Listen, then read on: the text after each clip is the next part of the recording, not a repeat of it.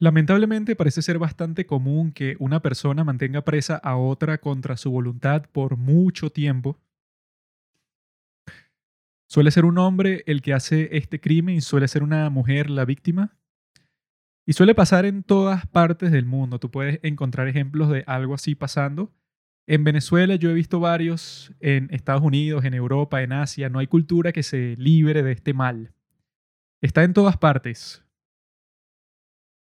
Normalmente cuando se expresan las personas sobre esto, cuando salen en las noticias, e incluso se han hecho varias películas sobre esta atrocidad, clasifican este crimen como uno de los peores que existen, ya en una clasificación que está separado de todos los demás, separado de algo como el robo, como el asesinato, incluso porque esos crímenes tienen unas características particulares, que en muchos casos cuando tú robas algo, es algo bastante preciso. No es que tú eres un ladrón profesional, sino que robaste por una razón particular y no es que lo haces todo el tiempo. Lo mismo con el asesinato. Lo más común es que, por ejemplo, un esposo mató a su esposa porque la rabia lo consumió y el tipo la asesinó de un golpe y ni siquiera planeaba hacerlo, sino que pasó y ya.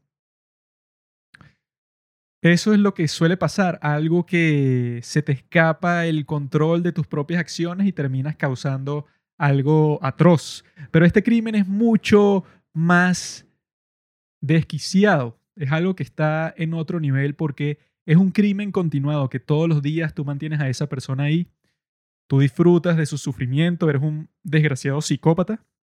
Por eso es que siempre cuando se habla de este tema, las personas que cometen este crimen siempre son denominadas con las palabras más brutales que existen. Es el crimen que está al mismo nivel quizá de la violación, una cuestión que ya se escapa de cualquier justificación. No hay forma de que tú justifiques eso. Deben saber la diferencia entre explicación y justificación. Por ejemplo, yo puedo explicar que el día de hoy vi a una persona en la calle y la golpeé, digamos. Si la persona que yo golpeé era alguien que parecía que tenía unas intenciones hostiles contra mí y estaba sacando una pistola y yo lo golpeé y salí corriendo, muchas personas dirían que estoy justificado en golpear a esa persona. Sin embargo, si la persona que yo golpeé era un niño y lo golpeé y salí corriendo sin ninguna razón, todo el mundo diría, bueno, no estuvo justificado porque no había ninguna amenaza que hiciera que tú tuvieras sentido que tu acción se adaptara a las circunstancias, básicamente. Esa es la justificación, cuando tus acciones se corresponden con las circunstancias, cuando tú puedes decir, ah, bueno, tú actuaste de una manera racional con respecto a las circunstancias. Tú puedes explicar tu acción, tú puedes decir, por ejemplo, no, es que yo golpeé al niño porque yo pensé que, no sé, quería controlar mi cerebro. Tienes una enfermedad mental y dices eso.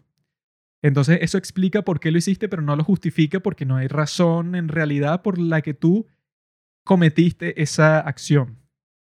La justificación es para los demás, es como que dar el fundamento moral de qué fue lo que hiciste. Y con estos crímenes que son tan atroces, lo que siempre se dice es que, bueno, no hay justificación, no existe ninguna forma en que tú justifiques meter preso a alguien sin ninguna razón y disfrutar de esa tortura. Lo mismo con la violación. Los crímenes como el robo o como el asesinato son distintos porque digamos que tú asesinas a una persona que tú sabías que estaba a punto de asesinarte a ti. Que tú, no sé, leíste el diario de un amigo tuyo y ahí tenía escrito, hoy voy a matar a fulanito.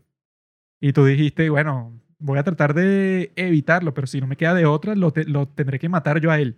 Entonces puede justificar el asesinato, pero no puede justificar jamás mantener preso a alguien todo el tiempo que quieras. Y por eso es que ese crimen, junto con la violación, se considera el más atroz que puede existir. Por eso es que siempre que se refieren a los criminales, le dicen monstruo, le dicen psicópata, le dicen demonio, lo peor que se le ocurra para expresar por qué este tipo es tan desgraciado, cómo se atreve a perpetrar un crimen como este. La pregunta que tengo para este capítulo es que si esos son los términos, esas son las palabras que se usan para denominar a estas personas que cometen algo tan horrible como mantener a una persona encerrada, digamos, por muchos años. He visto muchas historias así. ¿Cómo llamamos entonces a una persona que está manteniendo en este momento, en el año 2022, a millones de personas bajo esas condiciones y no solo eso, sino que construyó todo un sistema para realizar este crimen? No es tan simple como esas personas que secuestraron a alguien de la calle y la tienen en una habitación secreta en su apartamento, no es nada como eso, sino es alguien que en público está usando la fuerza de un ejército para mantener en campos de concentración a millones de sus propios ciudadanos. ¿Cómo podemos llamar a alguien que perpetra este crimen? Podría ser, por ejemplo, genocida, pero cuando tú usas esa palabra, tú sientes que le falta algo. Ah, es un, es un genocida. Eso no me parece que expresa completamente lo asquerosa que resulta esa acción. Y a lo que me refiero, ustedes ya deben saber qué es, porque claro, el título de este capítulo es Los campos de concentración de China, y la persona que me refiero es a Xi Jinping, que es el presidente del Partido Comunista y por eso controla toda China, más de 1.300 millones de personas hasta el día de hoy. Y este individuo ha creado un sistema de vigilancia masiva en una provincia de China que se llama Xinjiang. En este capítulo lo que haremos es expresar la historia de Sairagul South Bay, la que es considerada la primera testigo que fue capaz de escapar de uno de estos campos y de contar todas las experiencias monstruosas que ella tuvo que sobrevivir. Ella es una persona muy especial por haber saltado sobre todas estas dificultades que ya las van a escuchar y van a ver lo impresionante que son que una persona pueda sobrevivir algo así. Es algo verdaderamente impactante. Y por eso es que me gustaría investigar este tema, porque eso fue lo que pensé cuando estaba leyendo este libro que se llama La Testigo en Jefe. Se lo puedo mandar si quieren. Si quieren leer este libro, bueno, ustedes me pasan un mensaje por la cuenta de los padres del cine de Instagram y yo se los enviaré del formato que quieran. Está en inglés, inglés, así que si no leen inglés, bueno, mala suerte. Sairagul South Bay se ha convertido en un símbolo de toda esta lucha de las personas de raza kazakh y de raza uigur en China. Son los que habitan esta provincia que se llama Xinjiang. Pero en realidad, como siempre pasa con los territorios que son conquistados, Xinjiang no era el nombre original de este territorio, sino que todas las personas que viven ahí, los musulmanes que viven ahí, se refieren a ella como Turquestán del Este. Y se refieren a ella así porque durante siglos fue la tierra de estas razas musulmanas que están al lado de Kazajstán, de Uzbekistán, de todos estos países que son como que la frontera este del Medio Oriente, básicamente. Luego vino Mao en 1949 y con su ejército entró en Xinjiang, que estaba siendo protegida por unos ejércitos musulmanes y que ellos gozaban de una especie de independencia porque eran vecinos de China, pero no habían sido conquistados completamente. China estaba muy, muy débil para tratar de conquistar un sitio tan grande como Turquestán del Este, porque todo este territorio, aunque parezca una locura, es más grande que España, Alemania y Francia combinados. Eso es lo que suele pasar en China.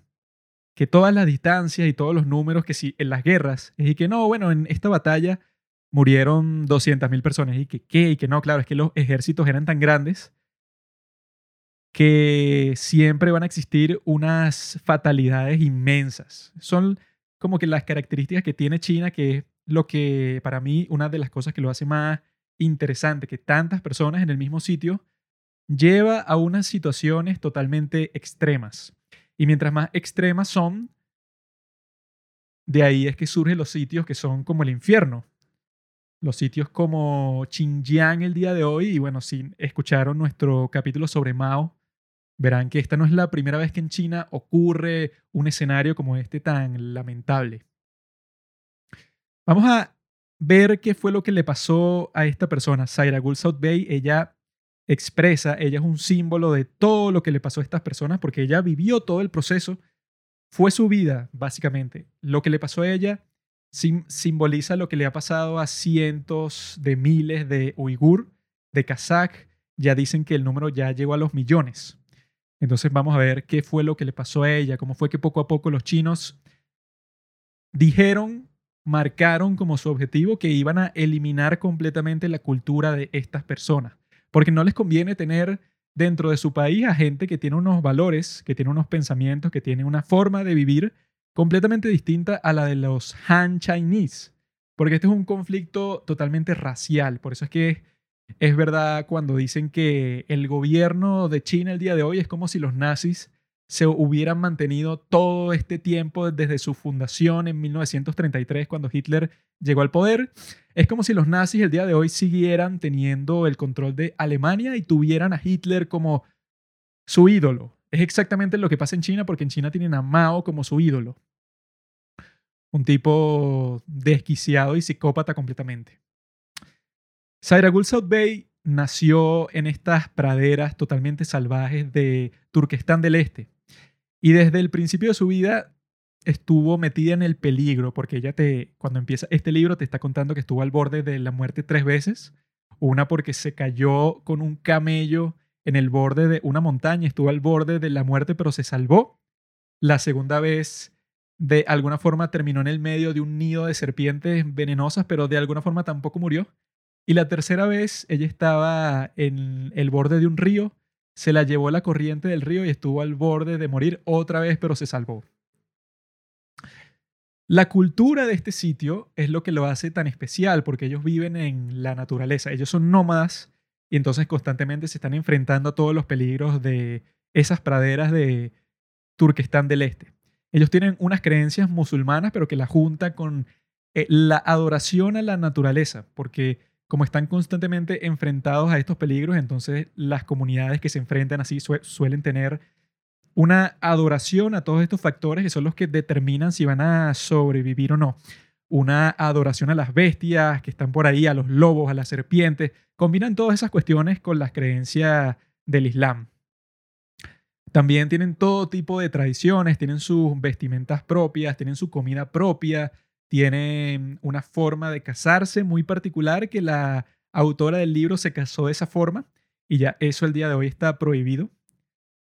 El libro es genial porque te muestra el contraste desde el principio, el contraste de que esta cultura va a ser destruida completamente y que no es producto de una guerra, no es que un día fue y que, bueno, se acabó la cultura, invadió el ejército y se acabó la cultura de Turquestán del Este, sino que lo que pasaba es que poquito a poquito te van quitando cosas, te van quitando cosas que tú no considerabas que eran esenciales para ti, pero cuando te diste cuenta las perdiste para siempre.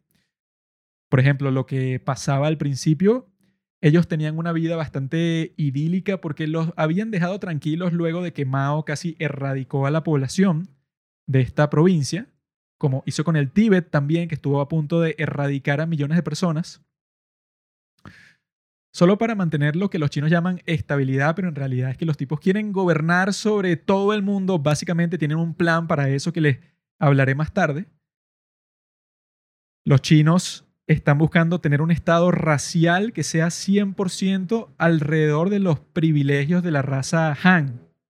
Pueden buscarlo, la raza Han. Los tipos piensan que son superiores a todas las razas que engloba el territorio de China. Al principio cuando empieza esta destrucción de su cultura, ellos notan que están entrando un montón de constructores, están haciendo una gran base militar en la montaña. Entonces ellos comienzan a pensar y que, hmm, qué raro, están haciendo esta base militar, pero ¿cuál debe ser el, el objetivo que tienen? Luego llegan como 10.000 soldados a esa base y empiezan a actuar como unos malditos desgraciados. Les roban los animales de ganado, violan a algunas de las aldeanas, los tipos entran a cualquier negocio y se llevan lo que quieren. O sea, son unos tipos que no les interesa nada. No hay reglas para ellos, no hay leyes porque, bueno, son parte de este ejército. Y nadie tiene armas en Turquestán del Este como en el resto de China. Todas esas fueron confiscadas en la época de Mao para controlar totalmente a la población. Empezaron con esa base, pero poco a poco los aldeanos se dieron cuenta y que, mira, ahora están viviendo cientos de chinos aquí luego miles, luego decenas de miles y luego cientos de miles. Hay chinos por todas partes. Resulta que una de las estrategias principales del gobierno de China para asimilar a la población que no comparte los valores, los supuestos valores de la raza Han, es que tú mandas a un montón de chinos a la provincia que tú quieres asimilar. Y la forma en que lo haces no es que los obligas a ir ni nada, sino que les dices que mira, en Turquestán del Este, en este momento, cualquier chino que quiera montar un negocio de lo que sea, nosotros se lo pagamos. Te compramos el local, te compramos la mercancía y ya después tú estás solo, pero te ayudamos increíblemente. Al mismo tiempo, si tú quieres tener una granja, te compramos la tierra, te compramos los implementos, el tractor, todo y listo.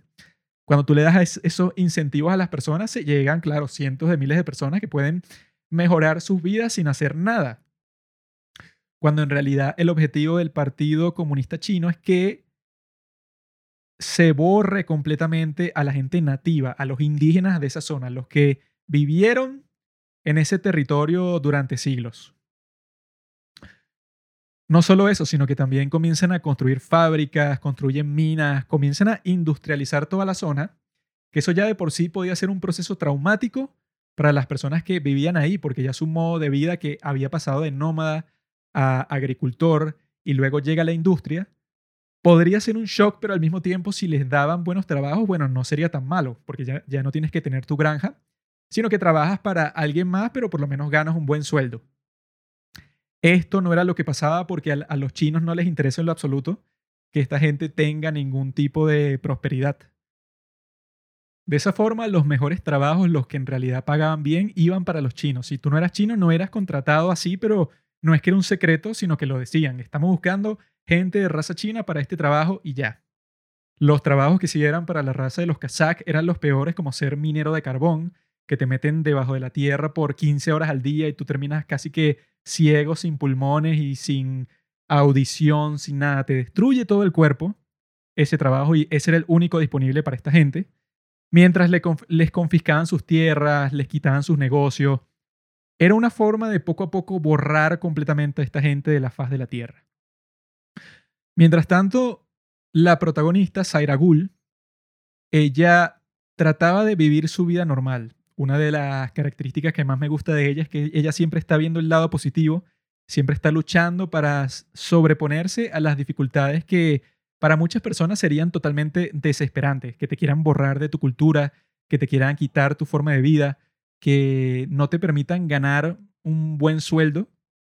Y no porque hay las condiciones económicas que son difíciles, no, o sea, por diseño, la idea es que tú no ganes bien, la idea es que estés atormentado. Y ella se sobrepone a todo esto, ella siempre está tratando de vivir bien con su familia, de que todos estén alegres. Vive con muchos hermanos y sus padres al parecer son sus ídolos. Su padre sobre todo es su mentor de toda su vida, el, el tipo que le dio toda la confianza, la confianza y todo lo que ella necesitaría para poder sobreponerse a, bueno, estar presa en un campo de concentración que puede ser peor que eso, pero eso vendrá más adelante. Zaira Gul, luego de graduarse de la escuela secundaria, ella decide que quiere ser doctora y entra en una universidad de una ciudad de su provincia. Sin embargo, cuando hace esto, el Estado le dice, ah, mira, tú querías estudiar medicina occidental, pero no, tú vas a estudiar medicina tradicional, oriental. Sin pedirle su opinión ni nada, el Partido Comunista de China hace, toma esa decisión por ella. Y siempre que se enfrenta a cosas que para la mayoría de personas sería devastador, que te digan, ah, tú querías estudiar esto, y el Estado decidió que no, que tú no vas a estudiar eso, tú vas a estudiar esta otra cosa. Quizá la razón detrás de eso es que el Partido Comunista Chino habrá pensado, ah, bueno, es mejor que ella estudie medicina tradicional, algo que solo lo aceptan como una carrera aquí en China, porque si estudia medicina occidental, ya después si quieres salir del país, bueno, tendría oportunidades de trabajo. En cambio, si estudia medicina tradicional, bueno, es una forma que tenemos para mantenerla bajo nuestro control. Cuando llega a la ciudad se da cuenta de que en el resto de la provincia ya están mucho más avanzados con su plan de borrar a la gente de Kazakh, borrar su cultura completamente. Se da cuenta de que si ella se pone a conversar con los estudiantes chinos, todos ellos tienen un prejuicio, todos ellos piensan que la gente que es de su raza son como que campesinos, gente estúpida, gente que no tiene nada que hacer en la ciudad estudiando una carrera universitaria. Entonces ella se da cuenta que es forzada de mantenerse siempre con las personas que vienen de su pueblo o las personas que son de su misma raza, porque todos son discriminados totalmente, no solo por los estudiantes, sino por todos los chinos, por los profesores, por la gente que trabaja para el gobierno directamente, ella se da cuenta de algo muy peligroso y que es un patrón que está en el libro. Ella siempre está sospechando que hmm, aquí va a pasar algo terrible porque han sembrado un prejuicio terrible contra todas las personas que forman parte de una raza en particular. Y ella, conociendo de historia, ella dice que ese es el preludio de algo muy peligroso, de que digan, nada, bueno, vamos a hacer una solución final porque todas estas personas son indeseables, son unos enemigos del Estado, entonces mejor vamos a eliminarlas poco a poco. Y eso es exactamente lo que va a pasar. Ella cuando estudia dice que encontró muchas formas de sobrellevar ese peso, esa presión, como por ejemplo viajar para su casa cada cierto tiempo para ver a sus padres, para estar cómoda dentro de su cultura otra vez. Ella dice que cada vez que volvía al pueblo, cuando estaba estudiando en la universidad, se daba cuenta que les habían quitado algo más, que tenían menos animales de ganado, que tenían menos ganancia, que todos los negocios tenían ahora nombres exclusivamente en chino. Se daba cuenta también que ahora en los colegios tenían clases exclusivamente de chino, no del idioma que ellos hablaban en su casa, sino que todos eran forzados a aprender chino sí o sí. Esto, como pueden ver, es una táctica súper brutal para borrar completamente la cultura de alguien, puedes prohibirles que hablen su propio idioma y lo fuerzas a que hablen otro completamente distinto y uno tan distinto y tan difícil de aprender como el chino, que tiene un... No, que ni siquiera tiene alfabeto. Tienes que aprenderte todos estos caracteres chinos que para ser un lector proeficiente de chino tienes que aprenderte como 20.000 dibujitos distintos ella dice que para la gente que vivía en el pueblo en ese momento, ella podía ver cómo los niños estaban sufriendo muchísimo y no querían ir para el colegio ni nada porque era algo totalmente incomprensible para ellos, hasta que llegaron al punto que ni siquiera te permitían hablar en tu idioma en el colegio. Mucho sufrimiento, ella se daba cuenta de cada vez que visitaba el pueblo era peor. Hasta que un día por fin pudo graduarse de medicina y estaba trabajando en un hospital de la ciudad con un muy buen sueldo y se dio cuenta de otra cosa que le sonó una alarma en su mente y que la hizo sospechar de que lo que venía en el, futuro no era nada bueno. Ella se da cuenta de que en este hospital cuando visitaban personas de raza kazaj o de raza uigur, sus compañeros que eran de raza china, no es que cuando les decían sus problemas, no es que los, los trataban mal, eran hostiles hacia ellos o les daban un tratamiento médico que no era el mejor. Eso no era lo que estaba pasando. Sino algo mucho peor, cuando las personas de esta raza trataban de comunicarse con ellos, eran ignorados completamente. No les respondían y ni siquiera los miraban a los ojos. Ella era la que tenía que romper ese patrón, romper ese molde, tenía que acercarse a las personas de esta raza, pero obviamente ella no podía estar en el hospital trabajando 24/7. Entonces muchas personas que eran de la raza dominante, de la mayoría que vivía en esa provincia, eran ignoradas completamente en este hospital cuando iban a recibir tratamiento. Y eso suena como que una gran monstruosidad. Yo no me imagino eso pasando, sobre todo en el siglo XXI, tú te pones a pensar y bueno, pero ¿cómo es que tú vas a rechazar, que le vas a denegar el tratamiento médico a millones de personas y son personas que son nativas de esa zona? Es algo completamente inaudito. En el libro también vemos un vistazo de la cultura de la zona que no solamente esa provincia, sino toda China parece ser bastante conservadora en cuanto a los derechos de la mujer y todas estas cuestiones. Porque ella cuando es bastante joven, cuando es estudiante y cuando se gradúa, y está viviendo sola y todo, ella tenía familia que vivía en esa ciudad.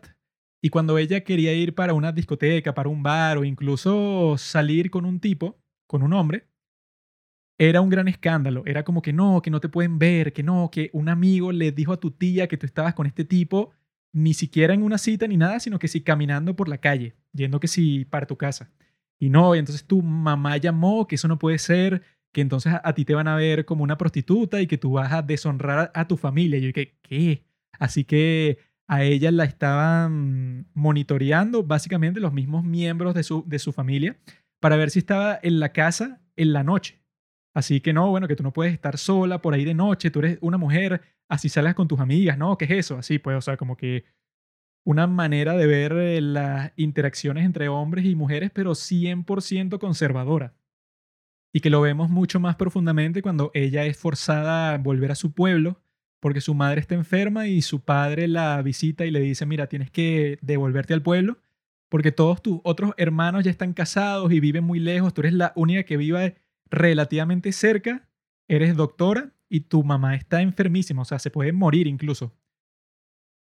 Ella explica que ella se va para el pueblo sin pensarlo dos veces y renuncia a su trabajo y todo, porque en su cultura también piensan que ellos tienen un deber para con sus padres, pero absoluto. Si tu padre o tu madre te pide algo, tú no es que te vas a poner a decir, no, espérate, ya va, que yo voy a hacer. No, tienes que seguir la orden a como lugar. Al mismo tiempo, también tiene la tradición que cualquier persona kazaj o uigur tiene que ser capaz de recitar todos los nombres de sus ancestros hasta siete generaciones en el pasado, así oralmente, de memoria. Entonces tienen una importancia muy grande sus ancestros. Todo tiene que ver con eso. Cuando está en su pueblo, ella tiene que dejar de trabajar de doctora porque no hay trabajo para doctores de su raza. Tiene que ir a una escuelita en donde le van a enseñar a ser profesora y profesora de chino. O sea que esto es como que un lavado de cerebro totalmente para que todo el mundo sea chino. Y cuando ella llega ahí, ve que todo su pueblo ya ha cambiado completamente. Que ella lo que vivió en su niñez era un paraíso natural, todo era hermoso, ellos vivían de los recursos de la tierra. Sin embargo, los chinos que han llegado para dominar toda la zona, ellos han explotado completamente todo lo que era hermoso ahí. Por eso digo que eso ha pasado en todas partes del mundo, ese proceso de industrialización, pero esto es una industrialización racista para dominar toda una provincia. Es algo mucho más oscuro porque uno puede escuchar historias similares de gente que se lamenta mucho porque su tierra, que era tan, tan hermosa, de repente está arrasada y está llena de fábricas y de minas y de todas estas cosas que contaminan.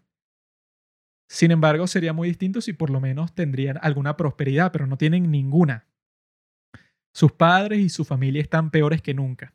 Y en ese momento es que conoce a su futuro esposo, un hombre que ya es profesor, que es mucho mayor que ella, y que está dando clases en la escuela en donde ella va a aprender a ser profesora para por lo menos tener algún trabajo. Ahí es que digo que se ve más profundamente toda esa cultura de que los hombres y las mujeres están separados totalmente, que incluso si tú quieres tener una conversación tú sola con un hombre, pues tienen que estar comprometidos, no es que te pueden ver, incluso más en el pueblo, en la ciudad, bueno, quizá puedes estar con un hombre, no sé, en un sitio en donde nadie, nadie te vea, pero en el pueblo, como todos se conocen, como es un sitio más pequeño, si a ti te ven con un hombre, los dos solos en algún sitio, bueno, ya casi que es como que estés gritando por la calle que eres una prostituta, básicamente, para esa cultura. Sin embargo, ella sabe que ama a este tipo, él también la ama a ella y esta resulta ser la parte más bonita, la parte más feliz del libro, porque ellos van a casarse, entonces tienen que hacer todo una ceremonia gigante de visitar a sus padres un montón de veces, de que arreglen qué es lo que va a pasar, cómo va a ser la ceremonia, que tiene varias etapas, y que luego de la ceremonia la novia no puede volver a casa de sus padres a menos que ellos la inviten formalmente y sacrifiquen un cordero. Tienen que preparar todo esto y tienen que vestirse de la manera tradicional. Ella pasa eso como un capítulo completo contándote esto y es muy chévere porque estás viendo como que qué es lo ideal de esa, de esa sociedad, de esa cultura. Todos estaban muy felices como que es el logro máximo para un padre. Ahí se lo dice su propio padre, que él está súper feliz, está en éxtasis cuando ve que su hija se está casando con un buen tipo, de una buena familia y que los dos se aman. Eso es como que, bueno, el objetivo principal de su vida se está cumpliendo. Pero el capítulo va a terminar con una nota triste, con una nota en escala menor, porque ella te dice que esa fue una de las últimas bodas tradicionales que fueron permitidas por los chinos. Poco después, si tú te casabas de esa forma, o lo intentabas hacer, o te veían que estabas haciendo un plan para casarte tradicionalmente, ibas para el campo de concentración automáticamente. Al poco tiempo, ellos tienen hijos. Ella tiene primero un hijo y después una hija. Y comienzan a vivir en este pueblo, en la casa que le compraron los padres del novio para la pareja. y se van dando cuenta de qué tan grave es la situación. Un día uno de sus hijos llega del preescolar llorando y diciendo que él no quiere volver más nunca, está muy triste, está desconsolado. Y los padres le preguntan y que, ah, pero ¿qué es lo que te pasa? Y él responde, no, es que mi, mi profesora, cada vez que yo hablo en kazaj, que es mi lenguaje, me pone una cinta en la boca, me tapa la boca todo el día. Y me la quita cuando llegan ustedes porque ellos nos quieren forzar a hablar en chino en todas las situaciones.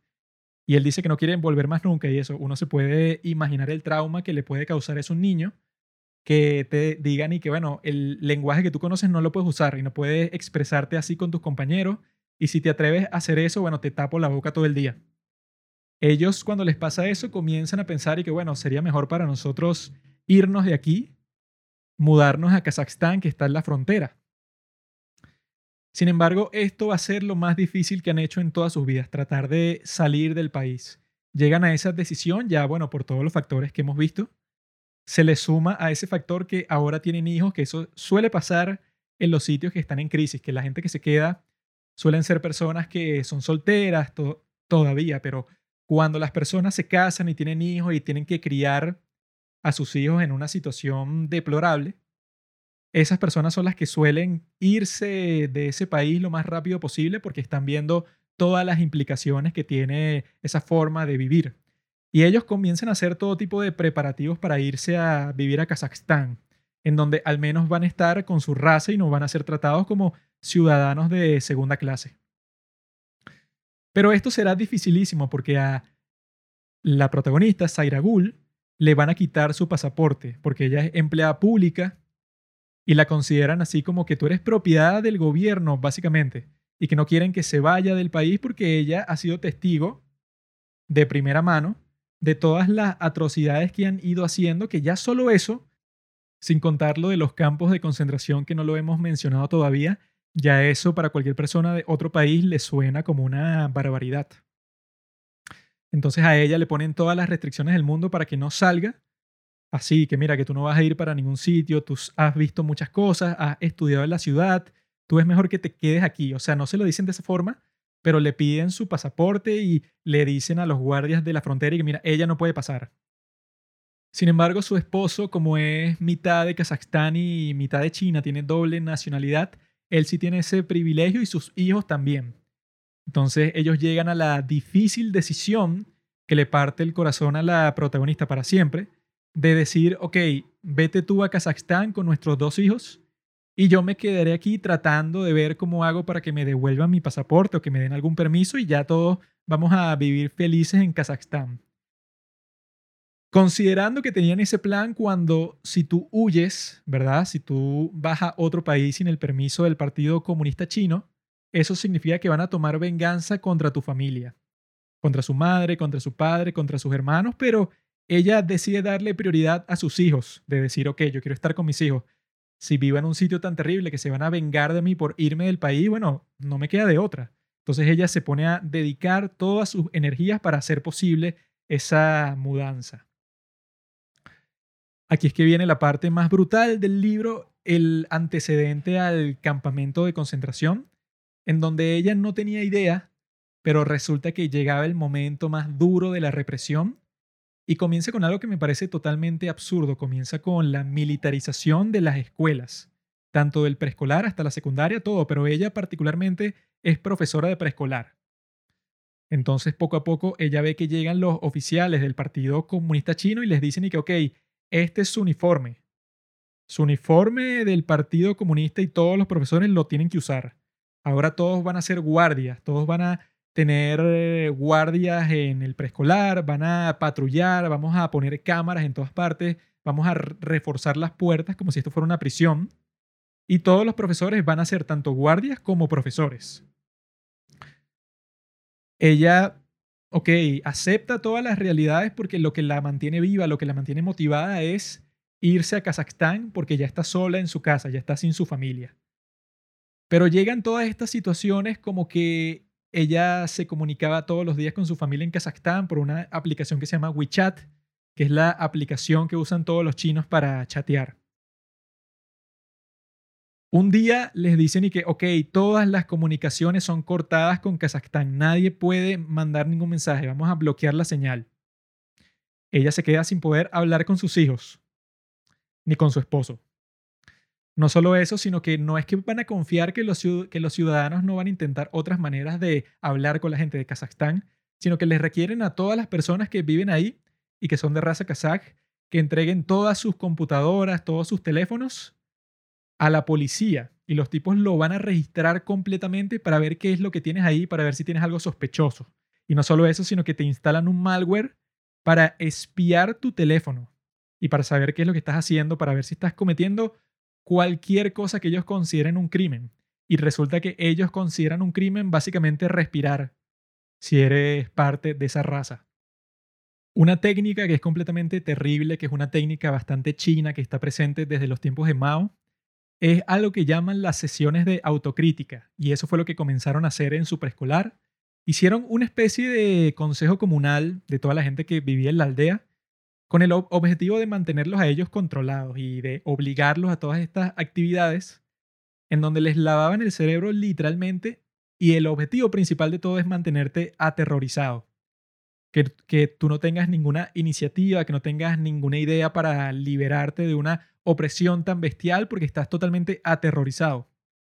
No tienen que matarte porque ya el miedo logra ese objetivo, ya lo alcanza.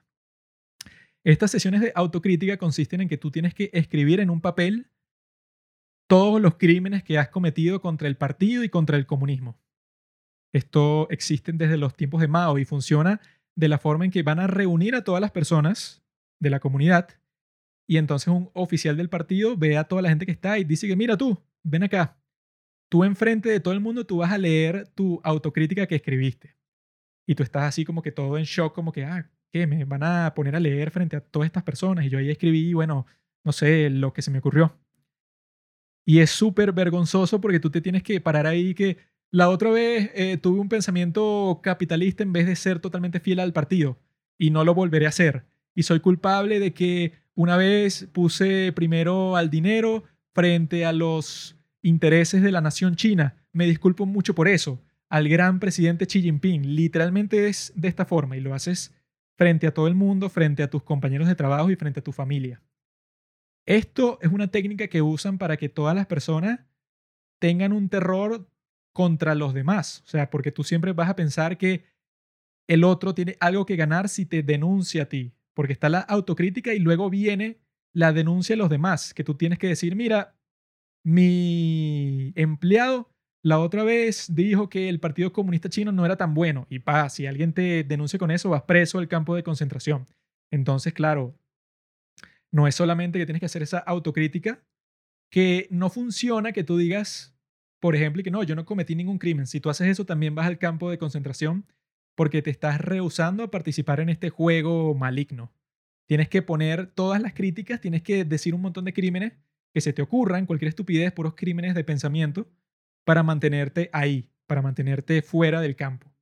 Y aquí estamos viendo algo que mucha gente no comprende cuando se habla de este tema de los campos de concentración, no solo en China, sino en otras partes del mundo, que cuando llega el punto que eso es posible, en donde ya están construyendo toda la infraestructura y toda la cuestión, resulta que el exterior también se convierte en una prisión, porque así tú estés fuera del campo de concentración, te enfrentas a que todo el mundo, todos los chinos, todos estos tipos que están encargados de esta opresión terrible, te tratan como una basura y te ponen todo tipo de restricciones como esas que no puedes salir del país y tienes que vestirte con este uniforme del Partido Comunista y tienes que hacer una autocrítica. O sea, ya eso es una prisión. Solo que al final del día vas para tu casa, pero no importa. Porque ella se iba a dar cuenta, y es lo que le comienza a pasar, que esto es algo mucho más terrible de lo que ella se imaginaba. Ella está una noche en su apartamento luego del trabajo y escucha que le están tocando la puerta violentamente y de repente entran tres hombres enmascarados y le ponen una bolsa negra en la cabeza y se la llevan.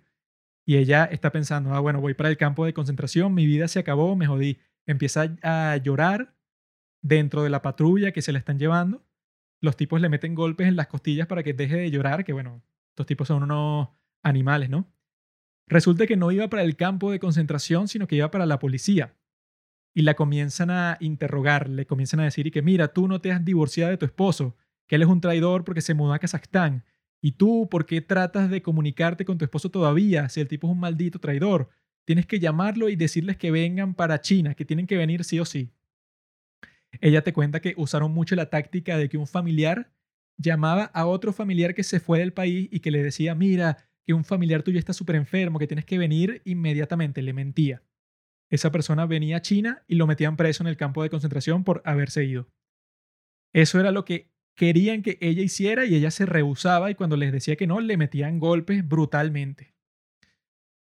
Ella en muchas partes del libro explica cómo es que sobrevivió una opresión tan terrible. Y cuenta la anécdota que es muy curiosa, en donde ella estaba llevando en un taxi, ¿verdad? A su hermana al hospital, pero era una especie de taxi compartido que recogía a otras personas mientras te lleva a tu destino. Ella dice que en este taxi de repente se mete un hombre. Al principio parece que el tipo está dormido, pero luego despierta y le dice a ella un pocotón de cosas personales. Le dice como que, ah, tú parece que has sufrido bastante últimamente. Sé que te acabas de casar y sí, bueno, tu hermana está enferma. Le empieza a decir como que todas estas cuestiones que ella se impresiona y bueno, como este tipo sabe esto. Y ella piensa que es alguien que sí con poderes superiores que le puede decir algo sobre el futuro y está muy estresada en ese momento porque su hermana tiene una enfermedad muy fuerte que la puede dejar incluso parapléjica algo así. Y ella le pregunta, mira, ¿tú crees que mi hermana se va a curar? Y él le dice, sí, se va a curar, pero va a tardar un gran tiempo en recuperarse completamente, pero te prometo que ya va a tener una familia. No te preocupes por eso, que era su principal preocupación.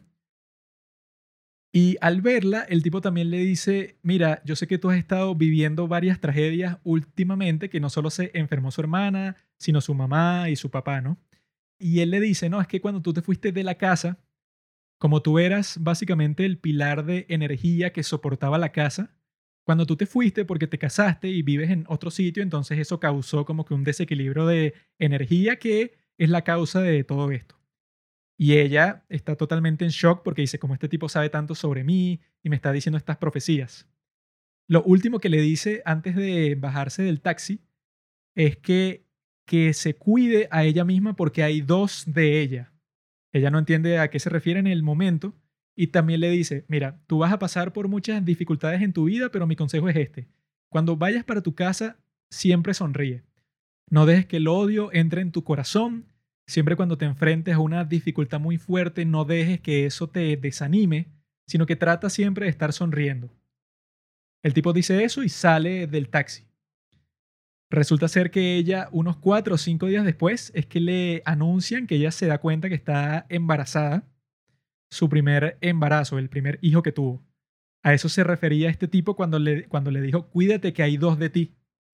Entonces ella durante el resto de su vida se tomó eso muy en serio y en todas las dificultades que ha tenido hasta el momento y en las que tendrá cuando le siga contando esto, ella siempre está pensando lo mismo y que no dejes que el odio entre en tu corazón, mantente siempre con una sonrisa, no dejes que estas situaciones adversas te desanimen totalmente porque tú tienes que seguir viviendo.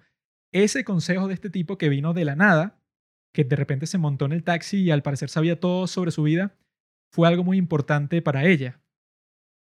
Nos quedamos en esa parte que la estaban interrogando a ella, que la secuestraban en la noche para interrogarla. Eso iba a pasar unas ocho veces más y que comenzaba a pasar algo muy terrible, que eso salió a la luz hace un tiempo, hay videos, hay fotos, hay de todo, de un programa que se le ocurrió al gobierno chino para asimilar completamente a esta pobre gente.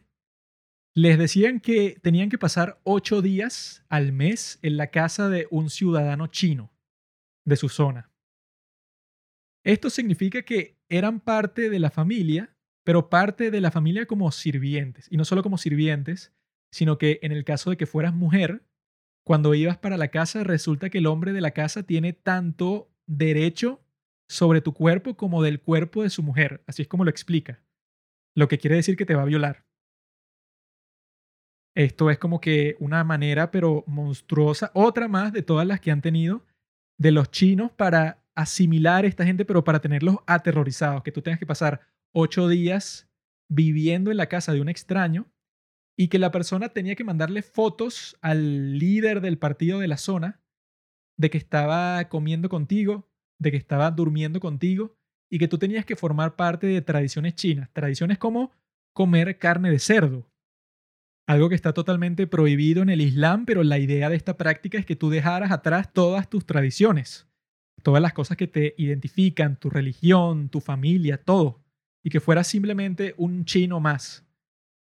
Entonces ella describe que a ella le tocó vivir con un tipo, pero llegaron a un arreglo para que él le cobrara un poco de dinero a ella y ella podría volver en las noches para su casa para no tener que dormir con este tipo, que la asignaron a un tipo chino soltero. Asignación oficial del partido. Hoy en día se pueden encontrar un montón de videos de estos pobres kazaks y estos uigur que los mandan a vivir con los chinos y se ven como si estuvieran secuestrados. Porque si tú eres una mujer soltera, pues te mandan a vivir con un hombre chino soltero con el objetivo de que tú dejes atrás todo, que tú le seas infiel a tu esposo, y básicamente que te violen, porque obviamente que tú no quieres ir a vivir con ningún chino loco que te manden. Entonces ella describe como muchas de sus empleadas en el preescolar llegaban, luego de que ponían esta política, llegaban destrozadas al trabajo y llorando y ella se ponía a conversar con ellas y en su caso no tenían el chance de pagarle a las personas que, con las que se estaban quedando, eran como que gente más estricta y lo que pasaba era que las violaban, las violaban pero eso brutalmente.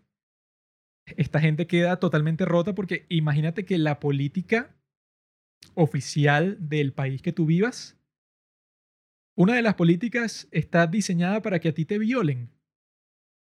O sea, ¿qué mente enferma se le ocurrió esta medida? Pues no tengo ni la menor idea, pero debe ser un maldito psicópata.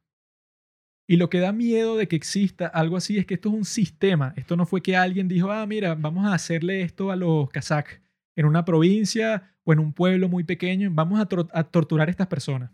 No, sino que esto es toda una infraestructura con el objetivo de erradicar esta cultura para siempre. Otra cosa que le pusieron a hacer a ella como miembro del partido, porque claro, todos están forzados a ser miembros del Partido Comunista Chino, ella como profesora, bueno, como directora ya en ese punto del preescolar, ella tenía que ir con una persona china a registrar la casa de todos sus empleados para ver si tenían material terrorista. Y lo que consideran material terrorista en esas circunstancias es cualquier cosa que sea relacionada con el Islam o cualquier producto extranjero. Quieren eliminar cualquier rastro de estas cuestiones para que tú seas solamente chino 100%. Entonces, si encuentran cualquiera de esas cosas en tu casa, tú vas al campo de concentración. Llega a ese punto que esa es la pena mayor. Y por eso es que ella describe que la gente ya para ese punto en el poblado no querían vivir. Muchos se suicidaron, muchas personas estaban en una desesperación absoluta porque uno de, los dueños de un negocio en la aldea decía, ay, que bueno, ¿cuál es el punto de abrir mi negocio hoy? si en la noche me pueden llevar secuestrado para el campo de concentración. Para eso no hago nada y ya. Eso era lo que empezaba a pensar la gente en ese gran nivel de desesperación. El punto de relatar todo esto es mostrar cómo el resultado final que todas estas personas terminan en un campo de concentración no sucedió que un día fue que, mira, alguien lo construyó y todos van presos y fin y ya, sino que esto es un proceso metódico. Todo lo que ha estado pasando es un proceso que también se realizó en el Tíbet. Incluso hay un momento de inflexión en el libro en donde todos se ponen súper nerviosos porque el desgraciado que era el director del partido en el Tíbet lo transfieren hacia la provincia de Xinjiang. Y todos ya sabían qué era lo que había pasado en el Tíbet. Habían destrozado su cultura para siempre, tenían campos de concentración y habían asimilado a toda la población.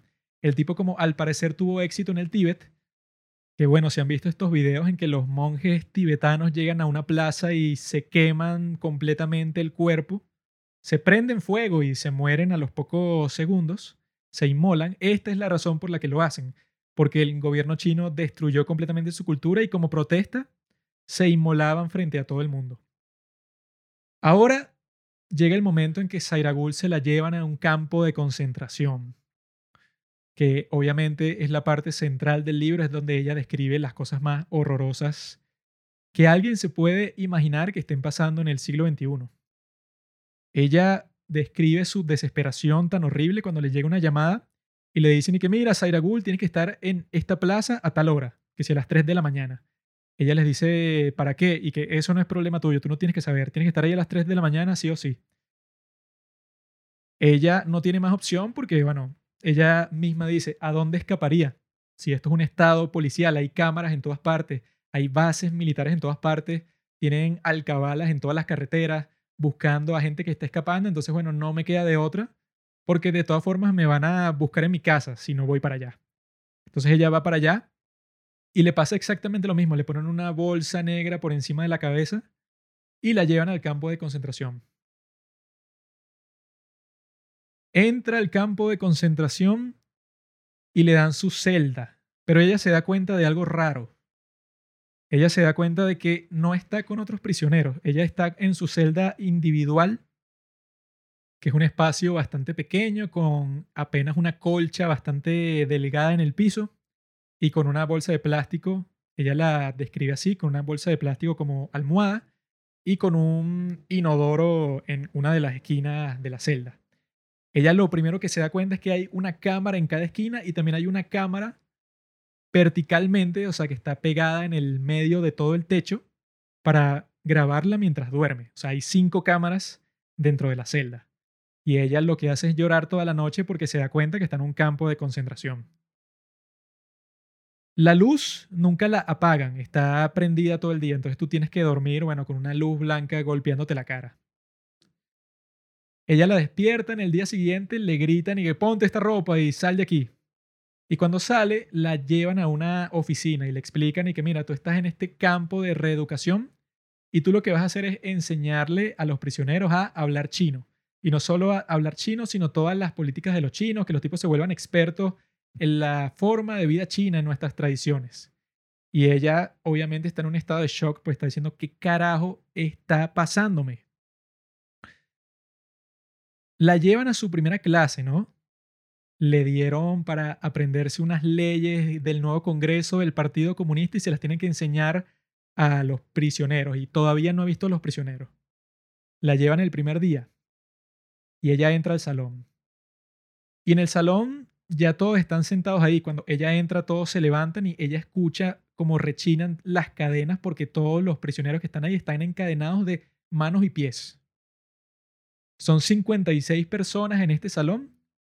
Ella tiene a su izquierda a un guardia armado, a su derecha otro guardia, y hay una línea frente a ella que no puede cruzarla porque no tiene permitido interactuar con ninguno de los prisioneros. Ella dice que se tiene que aguantar todas las emociones, todas las lágrimas, todo lo que está sintiendo, porque ella cuando se pone a ver a la población que ella va a enseñar, siente algo indescriptible, porque ve que hay personas de todo tipo. Hay niños entre 10 y 13 años, hay ancianos, hay gente de mediana edad, adultos jóvenes, mujeres, todo tipo de personas. Sobre todo porque las técnicas que usan estos hijos de puta es que si una persona comete algo que tú percibes como un crimen, no solo va presa esa persona, sino que eso es una señal que toda su familia requiere reeducación. Entonces te los llevas a todos. Entonces por eso es que están los hijos de los supuestos criminales, los abuelos, los padres, todos están ahí. Y estas personas están golpeadas, tienen ojos morados, le faltan uñas, le faltan dientes, le faltan todo lo que una persona normal tiene. Nutrición, están totalmente demacrados, tienen básicamente la piel pegada a los huesos. Ella apenas puede dar su clase y se da cuenta de cuál es la dinámica que va a funcionar así. Si una persona pregunta algo en el idioma kazakh, ella tiene que traducírselo a los guardias para que los guardias le digan si ella tiene el permiso de responder la pregunta. Luego le tiene que decir a ellos qué es lo que va a responder y luego es que le dan el permiso de responder cualquier pregunta que le hagan estas pobres personas. Esa es la primera clase. Cuando ellos salen de la clase, ella ve en dónde los están metiendo. Y resulta que los prisioneros del campamento, todos están en una sola celda, de 13 personas en cada una de las celdas, tienen un balde como baño y que les cambian el balde una vez al día. Si el balde se llena, bueno, te tendrás que aguantar. No puede hacer tus necesidades dentro de la celda. Eso obviamente crea todo tipo de enfermedades y crea el olor que ella lo describió como el más nauseabundo que ha olido en toda su vida, que los guardias cuando van a sacar a los presos de sus aulas tienen que entrar con unas máscaras de gas, por si no se desmayarían dentro. Entonces, ¿cómo viven los prisioneros ahí? Y todos tienen la cabeza rapada, no importa si eres mujer, no importa si eres una niñita, como ella describe una niñita en la primera fila con 13 años, con la cabeza completamente rapada. Asimismo como Auschwitz, y en el siglo XXI. Cuando llega la hora de comer, ella va para la cafetería, todos están entrando en fila, y ella se da cuenta de que huele bien, que quizá le van a dar buena comida, pero ah, se da cuenta de que esa comida no es para ella. Esa comida es para los chinos que trabajan en el campo.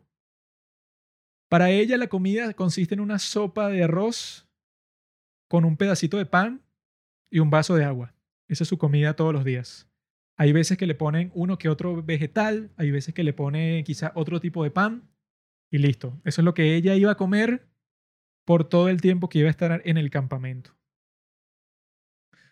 Cuando llega para su celda, ella se da cuenta que, ok, tengo una situación privilegiada, pero tengo el corazón completamente roto de ver a todas estas personas que son de mi misma raza, que se parecen a los que vivían en mi pueblo, y están aquí en la peor situación que puede estar un ser humano, están en, literalmente en el infierno.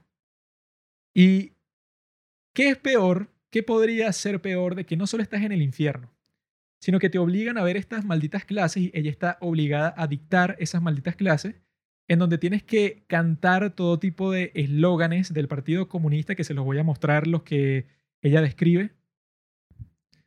Cito, el partido lo es todo, es la fuerza más poderosa del mundo. No hay ningún dios sino Xi Jinping, ningún otro país todopoderoso y ninguna otra fuerza todopoderosa sino China. Cierro la cita.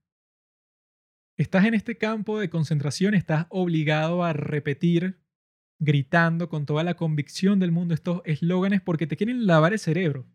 Y que si lo que tenían fuera del campamento cuando te ponen a hacer esas sesiones de autocrítica era monstruoso, bueno, se pueden imaginar que en el campamento era muchísimo peor, que les obligaban a confesar el supuesto crimen por el que estaban ahí 100 mil millones de veces, escribirlo, confesarlo entre todos y si el guardia pensaba que no lo estabas haciendo con suficiente convicción, un golpe. Eso era si el guardia se estaba sintiendo bien ese día. Si tenías mala suerte, entonces tenías que ir para lo que ella llama en el libro el cuarto oscuro, el cuarto negro. Ese es el cuarto de la tortura. Ella describe que cuando salía de la clase y estaba yendo para su celda, que quedaba cerca de ese cuarto que estaba en una especie de sótano, podías escuchar los gritos de las personas que estaban torturando ahí. Nunca he escuchado un grito de una persona que están torturando, pero la forma en que ella lo describe es que es algo que te atormenta porque existe un instinto dentro de ti que quiere rescatar a la persona que está sufriendo. Y más cuando el sufrimiento es tan extremo y estás escuchando unos gritos totalmente desesperados, que es algo que nunca había escuchado en toda su vida, incluso viviendo en la situación terrible en la que se encontraba. Nunca había escuchado un grito de una persona que le están causando el peor dolor posible. Todo se vuelve más intenso cuando ella misma le toca ir a ese cuarto de la tortura. Esa historia comienza con que ella está en las afueras del campamento. Ella es parte del personal. Resulta que hay una señora que la están metiendo en el campo de concentración de aproximadamente 84 años. Y ese día hacía mucho frío, estaba nevando y ella estaba vestida básicamente en un pijama de esa cultura. No la dejaron ponerse nada antes de salir. Y esta persona se veía que estaba desesperada, estaba en pánico, no sabía por qué estaba de repente en una prisión, básicamente. Y cuando ve la cara de Zairagul, ella dice que entra en llanto y se acerca a ella y se le abalanza encima diciéndole, no sé por qué estoy aquí, sálvame, yo no pertenezco aquí, yo no hice nada, no tengo ningún crimen. Le dice todo eso, ¿no? Y ella no sabe cómo reaccionar porque desde el principio ella tiene que mantener todo dentro de sí, no puede llorar, no puede mostrar ninguna emoción hacia estos prisioneros porque si lo haces, cualquier sanción te la van a poner. Los tipos no tienen límite. Cuando le pasa esto, ella ni siquiera sabe qué fue lo que hizo. Ella solo como que sostuvo a esta señora que se le abalanzó de la nada. Los guardias se llevan a la señora de vuelta a la fila en donde estaba para entrar al campo de concentración y a ella se la llevan directamente a ese cuarto oscuro. Entonces ella comienza a describir la sesión de tortura que le esperaba. Le empiezan a preguntar si ella conocía a esa señora ella no la conocía y se los dice, les dice la verdad, pero los tipos la acusan de mentirosa, de que no, tú sí la conocías, por eso fue que se abalanzó contigo y tú como que la sostuviste. Si tú mostrabas piedad por un segundo, entonces ellos percibían eso como que tú estabas simpatizando con esta persona que está sufriendo. Y si tú simpatizas con estas personas, bueno, también vas al salón de tortura. Ella describe cómo la empiezan a golpear cuando ella estaba viendo todos los aparatos de tortura que tienen en la pared, todo tipo de algo que parecían cuchillos, elementos médicos como bisturí, como cosas que ella sabía que las usan particularmente para infligir la mayor clase de dolor. Detrás de todas estas cosas tienen distintas sillas, tienen una que está llena de clavos para que tú te sientes ahí y se te claven todos estos clavos en la piel tienen una silla eléctrica también. A ella la sientan en esa silla eléctrica luego de golpearla por mucho tiempo, de meterle patadas en la cara con sus botas de cuero. Pasan así un montón de tiempo porque ella le sigue diciendo que no la conocía. Luego le dicen que traduzca qué fue lo que le dijo, porque lo dijo en kazaj y estos chinos no entienden el kazaj. Ella le dice que no, que le dijo que ella no cometió ningún crimen, que ella solamente estaba por aquí y no sabía qué hacer. Ella no traduce el mensaje completo, que era que si con unos insultos a esas personas que estaban ahí, un montón de cosas que dijo, porque sabía que si lo traducía completo, pues a esa señora también la iban a torturar. A ella la sientan en la silla eléctrica y la encienden. Y mientras ella está sufriendo en esa silla eléctrica, cuando le está entrando toda esta corriente al cuerpo, que ella siente que estaba perdiendo la conciencia del dolor tan intenso que estaba sintiendo, pero algo que le parece lo peor que ha tenido que resistir en toda su vida. Ella recuerda haber visto las sonrisas y después escuchar las risas de los torturadores. Ahí es que ella se da cuenta de que su situación es mucho peor incluso de lo que ya estaba, lo que parecía imposible. Se da cuenta que los tipos de los que depende su destino disfrutan su sufrimiento. Ahí es que ella recuerda ese momento en el taxi en donde el tipo le dice que nunca muestre su sufrimiento, que nunca reaccione, que no deje que el odio entre a su corazón. Ella se da cuenta de cuando está gritando en esa silla eléctrica o cuando llora, cuando le meten una bota en la cara o cuando le golpean las costillas con un palo.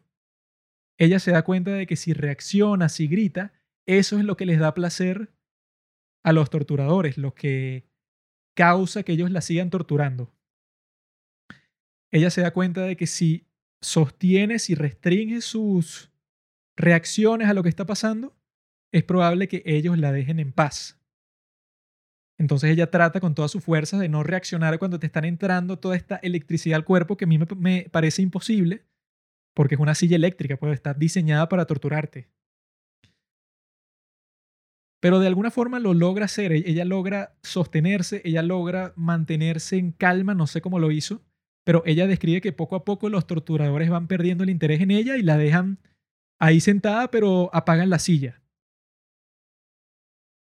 Luego de un tiempo la lanzan de nuevo en su celda ensangrentada, se había hecho pipí encima, todas estas cuestiones, obviamente cuando te torturan de esa manera, con huesos rotos, con todo, no les importa ella en lo absoluto, la tratan como un animal. De todas maneras, el día siguiente tiene que ir a dar clase como si nada. La arrastran hacia el salón. ella ve que la señora que se abalanzó sobre ella ya está en la clase. Pero nota que le faltan uñas. Nota que le sacaron las uñas. Habrá sido parte de la tortura por hacer lo que hizo el día anterior.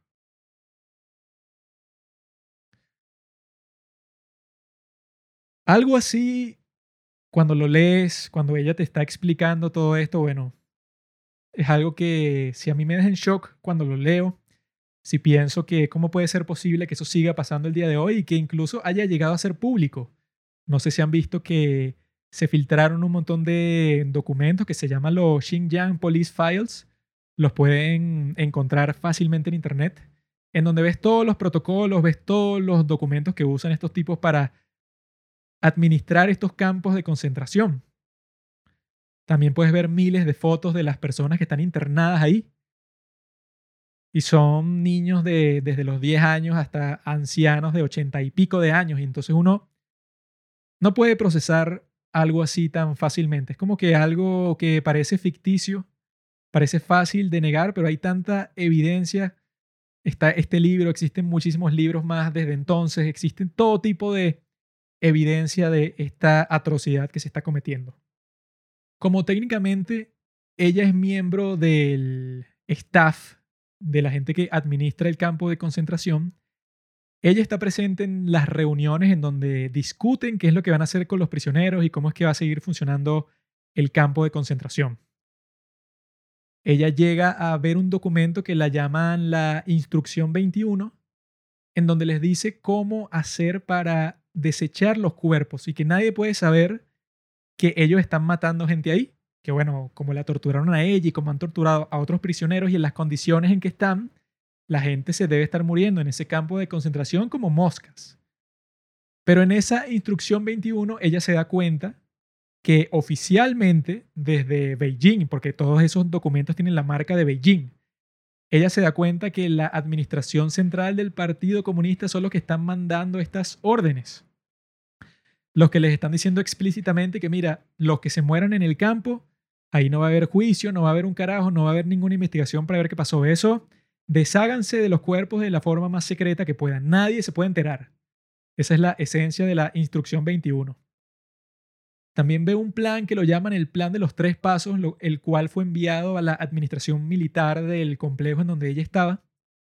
Y es un plan que se los voy a leer, lo que ella experimentó en la prisión, algo tan secreto que queman el documento después de mostrarlo, y muestra que esto que está pasando en China, los hijos de puta de China quieren exportarlo al resto del mundo. Se lo cito rápidamente. Muy corto, pero es tenebroso. Lo llaman el plan de tres pasos. Paso 1, del 2015 al 2025. Asimilar en Xinjiang a los que tengan la voluntad para hacerlo y eliminar a los que no. Paso 2, del 2025 al 2035. Luego de que la asimilación sea completada, los países vecinos serán anexados. Paso 3, 2035 al 2055. Luego de que el sueño chino haya sido realizado, viene la ocupación de Europa. A ella como miembro del grupo que administra el campo la pusieron a leer el documento. Luego los miembros más senior del ejército que se encontraban ahí discutían qué era lo que esto significaba. Y comenzaban a decir que, bueno, primero tenemos que pacificar, controlar totalmente esa zona de Xinjiang. Luego los países vecinos que son Kazajstán, Uzbekistán, los tenemos que anexar de la misma forma que cambiaron la cultura de esta provincia, que es enviar a un montón de chinos a vivir en esos países. Y ya cuando eso esté completado, cuando existe una gran población china en los países limítrofes, entonces pueden apoderarse militarmente de toda esa región y cuando eso esté listo, bueno, el territorio de China será inmensamente más grande de lo que es ahora, anexándose varios países y les tocará el turno de Europa. Y esto es algo que si lo niegas, como hace mucha gente y que no, eso es un documento falso que les mandaron, eso no tiene nada que ver con China, es completamente absurdo hacer eso porque existen un montón de funcionarios que se han pronunciado en discursos públicos, gente que trabaja para el Partido Comunista Chino, que han dicho cosas como que sí, bueno, en el futuro todos los países del mundo van a adoptar el mismo sistema chino, eso, el autoritarismo y el mismo sistema de educación chino, toda la cultura china va a estar en todas partes del mundo. Lo han dicho públicamente. Obviamente que no han dicho que vamos a anexar todos los países. Esa es la parte silenciosa. Pero obviamente tienen en mente que el sistema chino es el mejor de todos y quieren exportarlo al resto del mundo. ¿Acaso el resto del mundo va a querer exportar ese sistema? ¿Va a querer introducirlo a sus países de forma voluntaria? Obviamente que no. Por lo tanto, así no lo digan explícitamente, lo que se muestra en este documento se acerca bastante a la realidad. Esa es una de las alarmas que ya suena en este libro para que la gente entienda que, mira, esto no es un problema, ay, los chinos que los están matando. Esto es algo de un grupo de personas, como dijimos ya hace un tiempo, de que es como si fuera el partido nazi, pero que el partido nazi de alguna manera haya sobrevivido hasta el día de hoy, se considera un Estado legítimo para el resto del mundo y que tenga las mismas aspiraciones que tenía Hitler, que si lees un poco sobre Hitler ves que el tipo no solo quería apoderarse de toda Europa, sino que el tipo quería expandir la locura nazi a todo el mundo y a la fuerza, obviamente. Este es un sitio terrible, este es un sitio que es literalmente el infierno en la tierra. Y si no ha quedado claro hasta el momento, quiero citar una historia que ella cuenta, que de la forma en que está estructurada en la parte que se encuentra en el libro y la manera en que ella la cuenta, es lo más horroroso que ella vivió en el campo de concentración. Más horroroso que el cuarto oscuro en donde la torturaron, más horroroso de todas las veces que la humillaron, lo más horrible que se cuenta en todo el libro, yo creo que es lo más horrible que yo he conocido en toda mi vida les doy esa advertencia. Si no quieren escuchar eso, bueno, pueden adelantar como dos, tres minutos y siguen con la historia. Dudo que sea así porque esto es un capítulo sobre los campos de concentración, entonces supongo que esperarían algo así en un capítulo como este. Pero de todas formas les va la advertencia. Cito. A finales de enero de 2018, ellos convocaron inesperadamente alrededor de 100 prisioneros en una habitación grande que nunca había visto antes. Muchos empleados ya estaban adentro, sentados en semicírculos en varias filas de sillas plásticas. Yo estaba de pie en la parte de atrás. Como los demás prisioneros, no tenía idea de qué se trataba la reunión. Un hombre con una máscara negra y botas de cuero negro caminó hasta el centro del semicírculo y llamó a una de las chicas para que confesara su crimen, rodeada de espectadores. No había estado en el campo mucho tiempo, se veía bien alimentada y tenía la cabeza completamente afeitada como el resto de nosotros. Tenía quizá 20 o 21 años de edad. Como le ordenaron, comenzó a confesar en chino. Cita. Cuando estaba en noveno grado, le pasé un mensaje de texto con mi teléfono a mi amiga para desearle unas bendecidas fiestas. Se trataba de una ocasión religiosa y fue un crimen. Nunca lo haré otra vez. Cierra esa cita. Durante toda nuestra vida había sido normal para nosotros como musulmanes enviarnos felicitaciones durante las fiestas. De la misma manera en que los cristianos se desean unos a otros felices Pascuas o feliz Navidad. Oficiales del partido habían encontrado ese mensaje de texto enviado años atrás mientras revisaban su teléfono. Acuéstate, ordenó uno de los hombres enmascarados. Los espectadores estiraron sus cuellos por la sorpresa. ¿Qué estaba pasando? La chica, bien alimentada, se les quedó mirando con los ojos como platos, luego obedeció la orden con sospecha, mientras otros dos hombres enmascarados se acercaban. Uno de ellos le arrancó los pantalones de un jalón, luego se desabrochó los suyos. ¡No! gritó la chica, aterrorizada, y trató de saltar hacia arriba, quitándose de encima al hombre con las manos, pero un momento después el hombre la forzó contra el suelo, empujándola con fuerza usando todo su peso. En un pánico absoluto, miraba a los espectadores y gritaba, ayúdenme, por favor, ayúdenme, mientras el hombre que tenía encima comenzaba a gruñir y gemir como un animal. Al principio nadie en la audiencia movió un músculo. Estábamos congelados, como estar desnudos sobre hielo. Mis sienes latían, mi mente en crisis. Corre, Zairagul, sal de ahí. Mis ojos se movían desesperadamente de un lado a otro, buscando ayuda, una ruta de escape pero solo habían puertas cerradas. y guardias en todas partes viendo nuestras caras como cazadores. Algunos de los espectadores colapsaron mientras gritaban. Instantáneamente eran cargados, todavía encadenados y los arrastraban afuera. De repente entendí por qué estábamos ahí. Era una prueba. Querían ver si habíamos sido curados de nuestro enfermo pensamiento religioso y alineados con el partido. Ayuda, por favor, ayúdenme. Nada podía ser peor que ser un espectador impotente, siendo testigo de esta tortura enfermiza. Se sentía como que te amputaran una extremidad sin anestesia, pero cualquiera que revelara sus verdaderos sentimientos estaría probando, desde la perspectiva de los administradores del campo, que todavía albergaba sentimientos nacionalistas o religiosos hacia sus compatriotas kazaj. Mantén la calma, Sairagul, mantén la calma. Se suponía que miráramos sin movernos cómo la cabeza de la joven se movía violentamente de un lado a otro, abrumada de dolor y miedo. Cuando el primer hombre había terminado y se subió los pantalones, como una hiena habiendo comido su porción, el segundo hombre enmascarado se dirigió al cuerpo abusado que yacía en el suelo.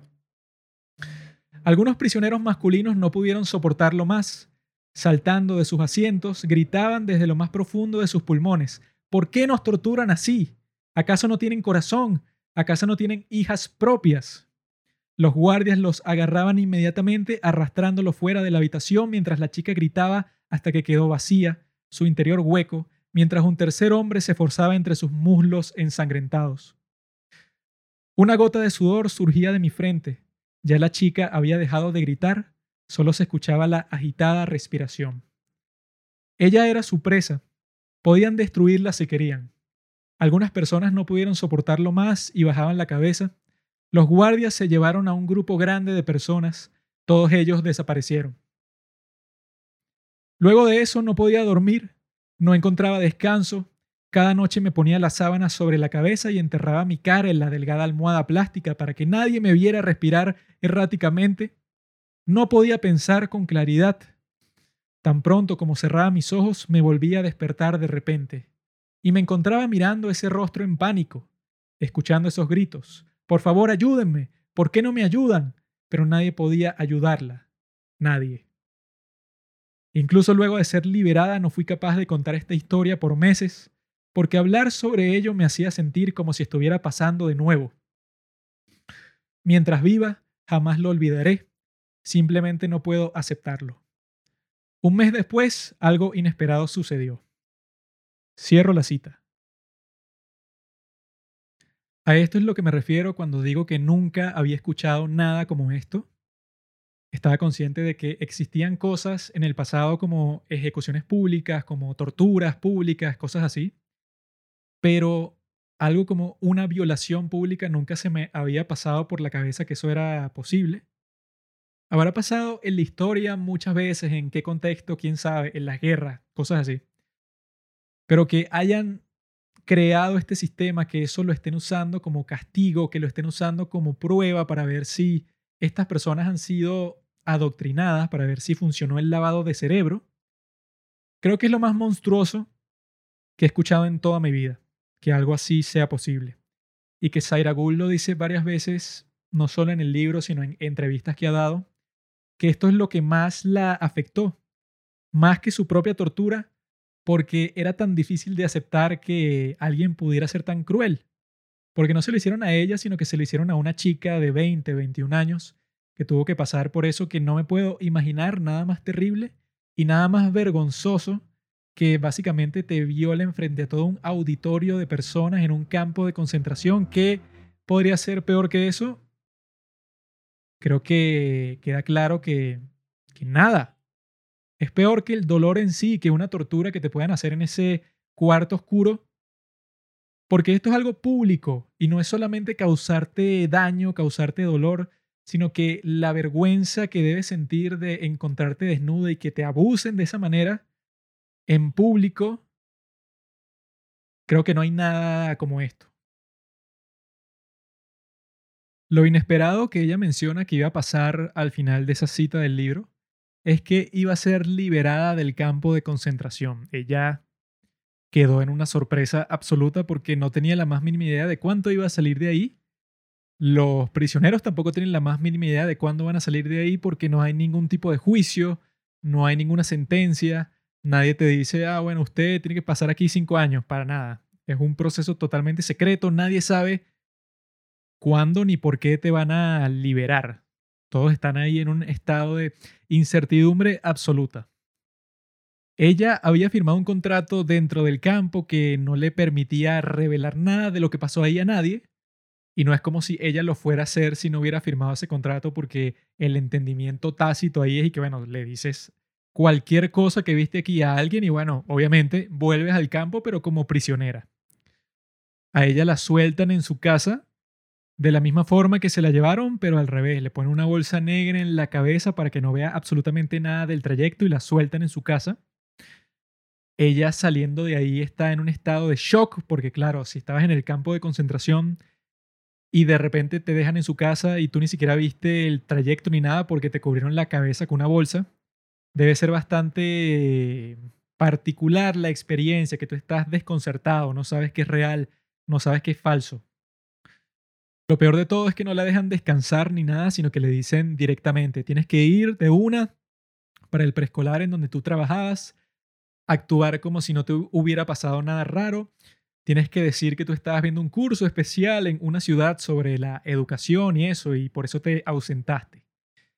Ella, claro, tiene muchísimo miedo todavía, está aterrada porque ella dice, bueno, si me llevaron de la nada para ese campo de concentración para ser profesora y me siguen usando todas estas tácticas así, pues, o sea, de intimidación, me tratan a la fuerza con todas estas órdenes no te dejan ninguna opción, te dicen exactamente qué hacer, te ordenan.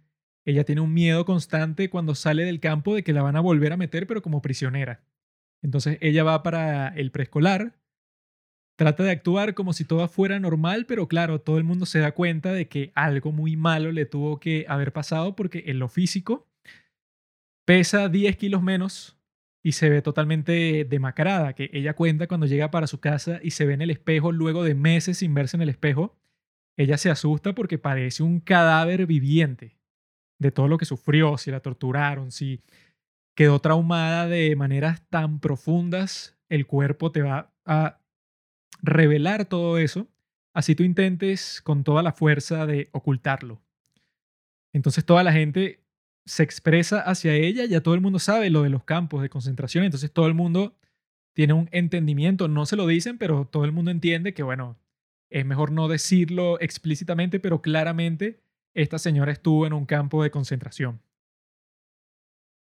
Es muy incómodo para ella porque no puede decírselo a nadie, su esposo está en otro país con sus hijos y no se pueden comunicar de ninguna manera. Ella decide, luego de pasar por todas estas experiencias tan extrañas y tan desesperantes y tan agobiantes, eso de que la manden otra vez al preescolar a pretender que nada pasó, pero que todo el mundo la trate así como con cierto sentimiento de lástima, se puede decir. Todos están pensando, ay, pobrecita esta persona. Ella es la directora del preescolar, pero ya no se siente así, ya se siente de una manera totalmente distinta, luego de pasar por una experiencia así, claro. Ella decide, me voy de aquí. No sé cómo voy a cruzar la frontera, no tengo la más mínima esperanza de que me den mi pasaporte, porque estos tipos saben que al momento que me lo den, me voy de aquí. Entonces tengo que buscar la manera. No tengo la más mínima idea de cuál puede ser la manera, pero me tengo que ir de aquí si quiero sobrevivir.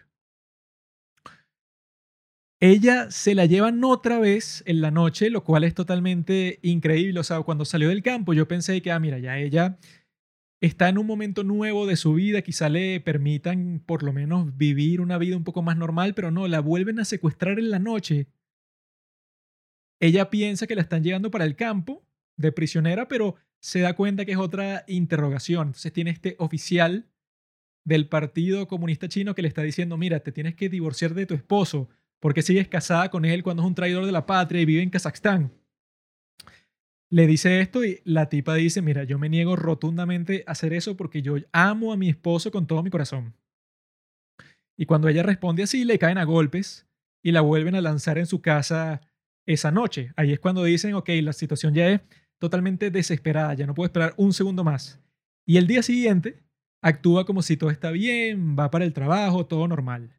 ella ya se dio cuenta que tiene unos oficiales del Partido Comunista Chino que la están siguiendo, tanto en el colegio, en el preescolar en donde trabaja, como unos tipos que se quedan justamente en la puerta de su casa, que ni siquiera se esconden ni nada, que están ahí específicamente para vigilarla a ella. Entonces, ella ya tiene un plan, conversó con unos contactos que tienen la policía que le dijeron, mira, te doy una advertencia, tú ya estás en la lista, para la próxima semana van a mandar a 70 personas para estos campos de concentración como prisioneros y tu nombre es el tercero en la lista dentro de esos contactos que tiene, alguien le dice y que mira, yo tengo el nombre de alguien que te puede ayudar quizás a cruzar esa frontera. Pero bueno, es algo como que súper secreto, pues no sé si esa persona va a querer ayudarte a ti, pero aquí está el número. Le dice uno de sus contactos que bueno, ella como vivió tanto tiempo en esa comunidad que sigue teniendo respeto y buenas relaciones con algunas personas. Le dicen, ok, llama este número. Ella lo llama la persona entra en pánico y le dice que no la vuelva a llamar, que esto es demasiado peligroso, que él no la conoce a ella, entonces no la quiere ayudar en lo absoluto. No sabe si ella trabaja para el Partido Comunista Chino y los van a meter presos a ambos. No sabe. Pero ella, Zaira Gul, esta gran protagonista de esta historia, ella está en un punto de desesperación total, entonces lo llama 500 mil millones de veces hasta que el tipo le dice, ok, dame cierta cantidad de dinero bastante grande y te ayudo. Ella no tiene ninguna forma de confirmar que este tipo en realidad la va a ayudar. Ella está a ciegas, está desesperada. Es una cantidad bastante grande que si todo el dinero que ella tiene, pero dice, bueno, esta es. Esto es lo que tengo que hacer, no tengo de otra porque literalmente estoy en la lista para el campo de concentración. Me tengo que ir hoy. Entonces ella hace algo muy ingenioso, ¿verdad? Espera que llegue la noche, pone una música bastante alta en su casa y prende todas las luces para que los tipos que están frente a su casa piensen que ella está ahí todavía, sale por la puerta trasera y va corriendo hacia la autopista para ver si encuentra a alguien que la lleve a, las cercanías de la frontera. Un auto se detiene por ella y la lleva supuestamente a un hospital que les dijo que iba porque no, no le puede decir a cualquiera que va para la frontera. Ya eso es algo que ciertamente se escucha sospechoso, ¿no? El tipo la deja en ese hospital que queda cerca de la frontera y ella sale corriendo así toda vestida de negro, así ya como el final de una película, ¿no? Y entonces en la frontera hay una especie de zona comercial entre Kazajstán y China. Ahí es donde pasan todos los productos que China va a llevar a Occidente por tierra, que son un montón, entonces una zona caótica en donde todo el mundo está ahí como que vuelto loco, ¿no? Resulta que la persona esa que va a ayudar a Zairagul a llegar a la frontera, no a cruzar la frontera, la persona puede darle un permiso a ella para que llegue a esa zona comercial para ella después ver cómo hace para cruzar para Kazajstán, que no tiene la más mínima idea de qué va a hacer, pero no tiene otra opción. Ella llama a esta persona a la que ya le transfirió el dinero sin ninguna confianza. O sea, esto fue como que algo, un tiro a ciegas, digamos. Y la persona le dice que, mira, dibuja este carácter chino en tu tarjeta de identificación y muéstraselo a uno de los guardias que tú veas en la puerta. Ella, sin tener más nada que hacer, sigue las instrucciones, le da la, tarjeta al guardia y bueno, espera con todo el nerviosismo del mundo entero, con toda la ansiedad porque no tiene la más mínima idea de qué es lo que le va a pasar. Y el milagro ocurre de que el tipo ve su tarjeta de identificación, nota el carácter chino exacto que le dijo la persona que pusiera ahí y la deja pasar a la zona de la frontera entre China y Kazajstán. Esas zonas en donde están cargando todos los productos en containers, en todos estos medios de transporte para llevárselos de China a Kazajstán. Y ella está ahí parada en todo este caos, con todas estas personas que están llevando mercancía de un lado a otro, con un griterío, con una zona de trabajo altamente concurrida. Ella está ahí parada y ve que del otro lado está la frontera, están todos estos puestos en donde los funcionarios, bueno, te chequean el pasaporte para ver si tú puedes cruzar, si tienes permiso. Zaira Gul obviamente no tiene ni pasaporte ni permiso, entonces está parada frente a una de estas casetas en donde están atendiendo a las personas que van a cruzar ella dice que sentía mucha envidia viendo cómo las personas simplemente muestran su pasaporte y los dejan pasar en unos 30 segundos de revisarlo.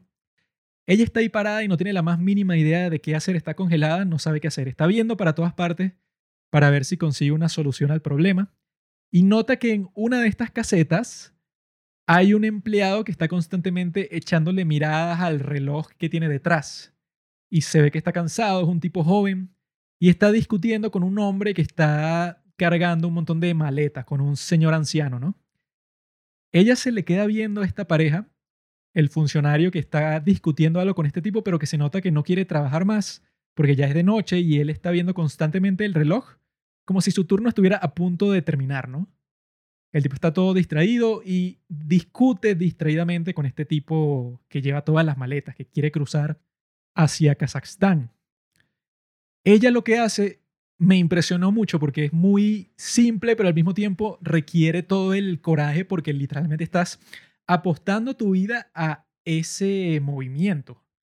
Ella ve una oportunidad, ella ve que se puede agachar detrás del hombre con el que está discutiendo este funcionario y pasar por la barrera, porque en realidad no es muy difícil pasar, pero hay gente por todas partes. Ella, bueno, cierra los ojos y se lanza en este curso de acción sin pensarlo mucho, porque si lo sobrepiensan no lo va a hacer, es una oportunidad muy pequeña. Ella se lanza en este curso de acción, pasa a través de la frontera, tiene que bajar unas escaleras y tiene mucho miedo porque ella sabe que es posible que cualquier policía haya notado cómo pasó clandestinamente por esa barrera y se la lleve en presa porque claramente es un crimen lo que ella está haciendo, no tiene pasaporte, no tiene nada. Ella sigue caminando con el corazón que le está latiendo en los oídos Sigue caminando, sigue caminando, sigue caminando, bajando escaleras, caminando derecho, esperando lo mejor, hasta que ella dice que escuchó a alguien gritar, taxi, taxi, taxi. Ahí ella, por fin, fue la primera vez en todo el día que pudo calmarse y decir, ya estoy en Kazajstán, ya estoy en la calle. Inmediatamente va para la fila de los taxis. Cuando entra el taxi, ella le dice el nombre del pueblo en donde vive su esposo. Son como dos horas de camino y van para allá. Y ya en ese momento ella se siente en éxtasis, pero al mismo tiempo se siente abrumada por la experiencia porque fue una locura desde el principio, pero no tenía más opción. Entonces ella en esta situación, claro, el corazón le sigue latiendo muchísimo. Lanza su teléfono celular a la basura para que no la rastreen. Y cuando llega al sitio en donde la van a dejar, por donde vive su esposo, ella compra un teléfono cualquiera que estaban vendiendo en un mercado cercano y llama al número de su esposo que lo guardó, lo atesoró durante todo este tiempo, desde que les cortaron las comunicaciones con Kazajstán. Llama a su esposo y trata de mantener la calma, trata de no sonar eufórica ni nada, le dice tranquilamente, estoy en Kazajstán, estoy en el mercado tal, veme a buscar. Y el esposo, claro, reacciona como, ah, pero ¿cómo llegaste? ¿Qué fue lo que pasó? Y ella le dice, estoy en este sitio, venme a buscar lo más tranquila posible. Así.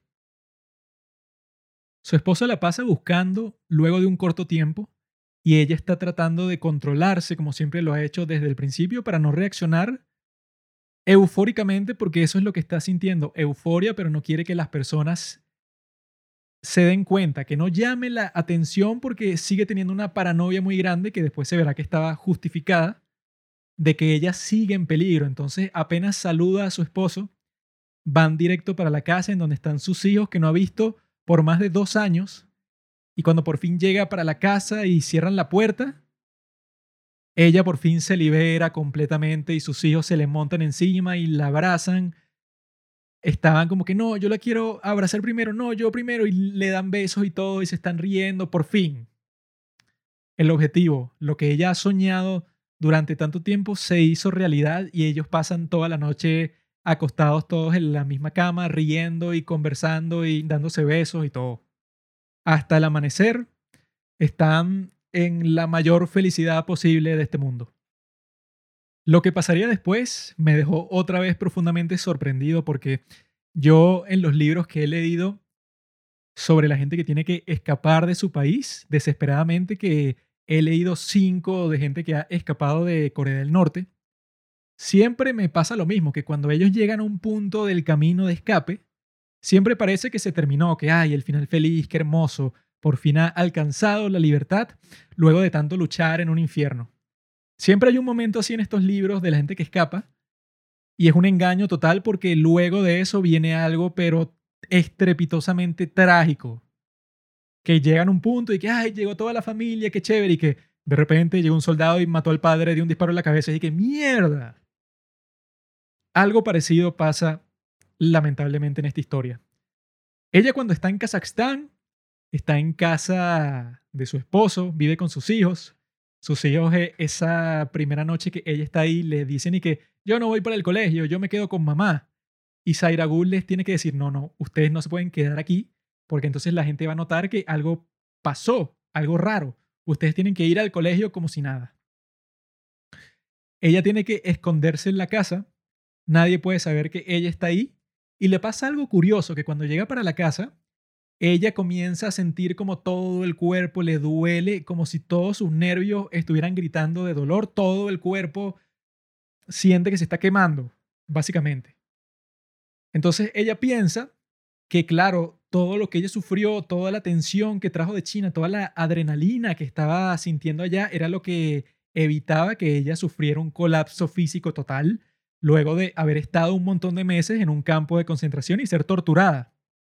Ella había sufrido, pero nunca se había curado de todo ese sufrimiento. Entonces como que su cuerpo se empezó a curar en Kazajstán cuando por fin llegó la tranquilidad, pero se sentía terrible y al mismo tiempo tenía que estar escondida en la misma habitación. Mientras pasa el tiempo, a ella la tienen que llevar para un hospital uno que es particularmente caro, pero es caro porque no, porque no te piden tus datos personales, sino que te dejan a ti, que pase quien quiera, con tal de que pague, yo no le pregunto nada. Y ella no puede decirle a nadie quién es porque, como ella describe en Kazajstán, es un gobierno autoritario, los cuales están al lado de China, tienen muchos tratos con China, entonces China tiene un gran poder sobre Kazajstán.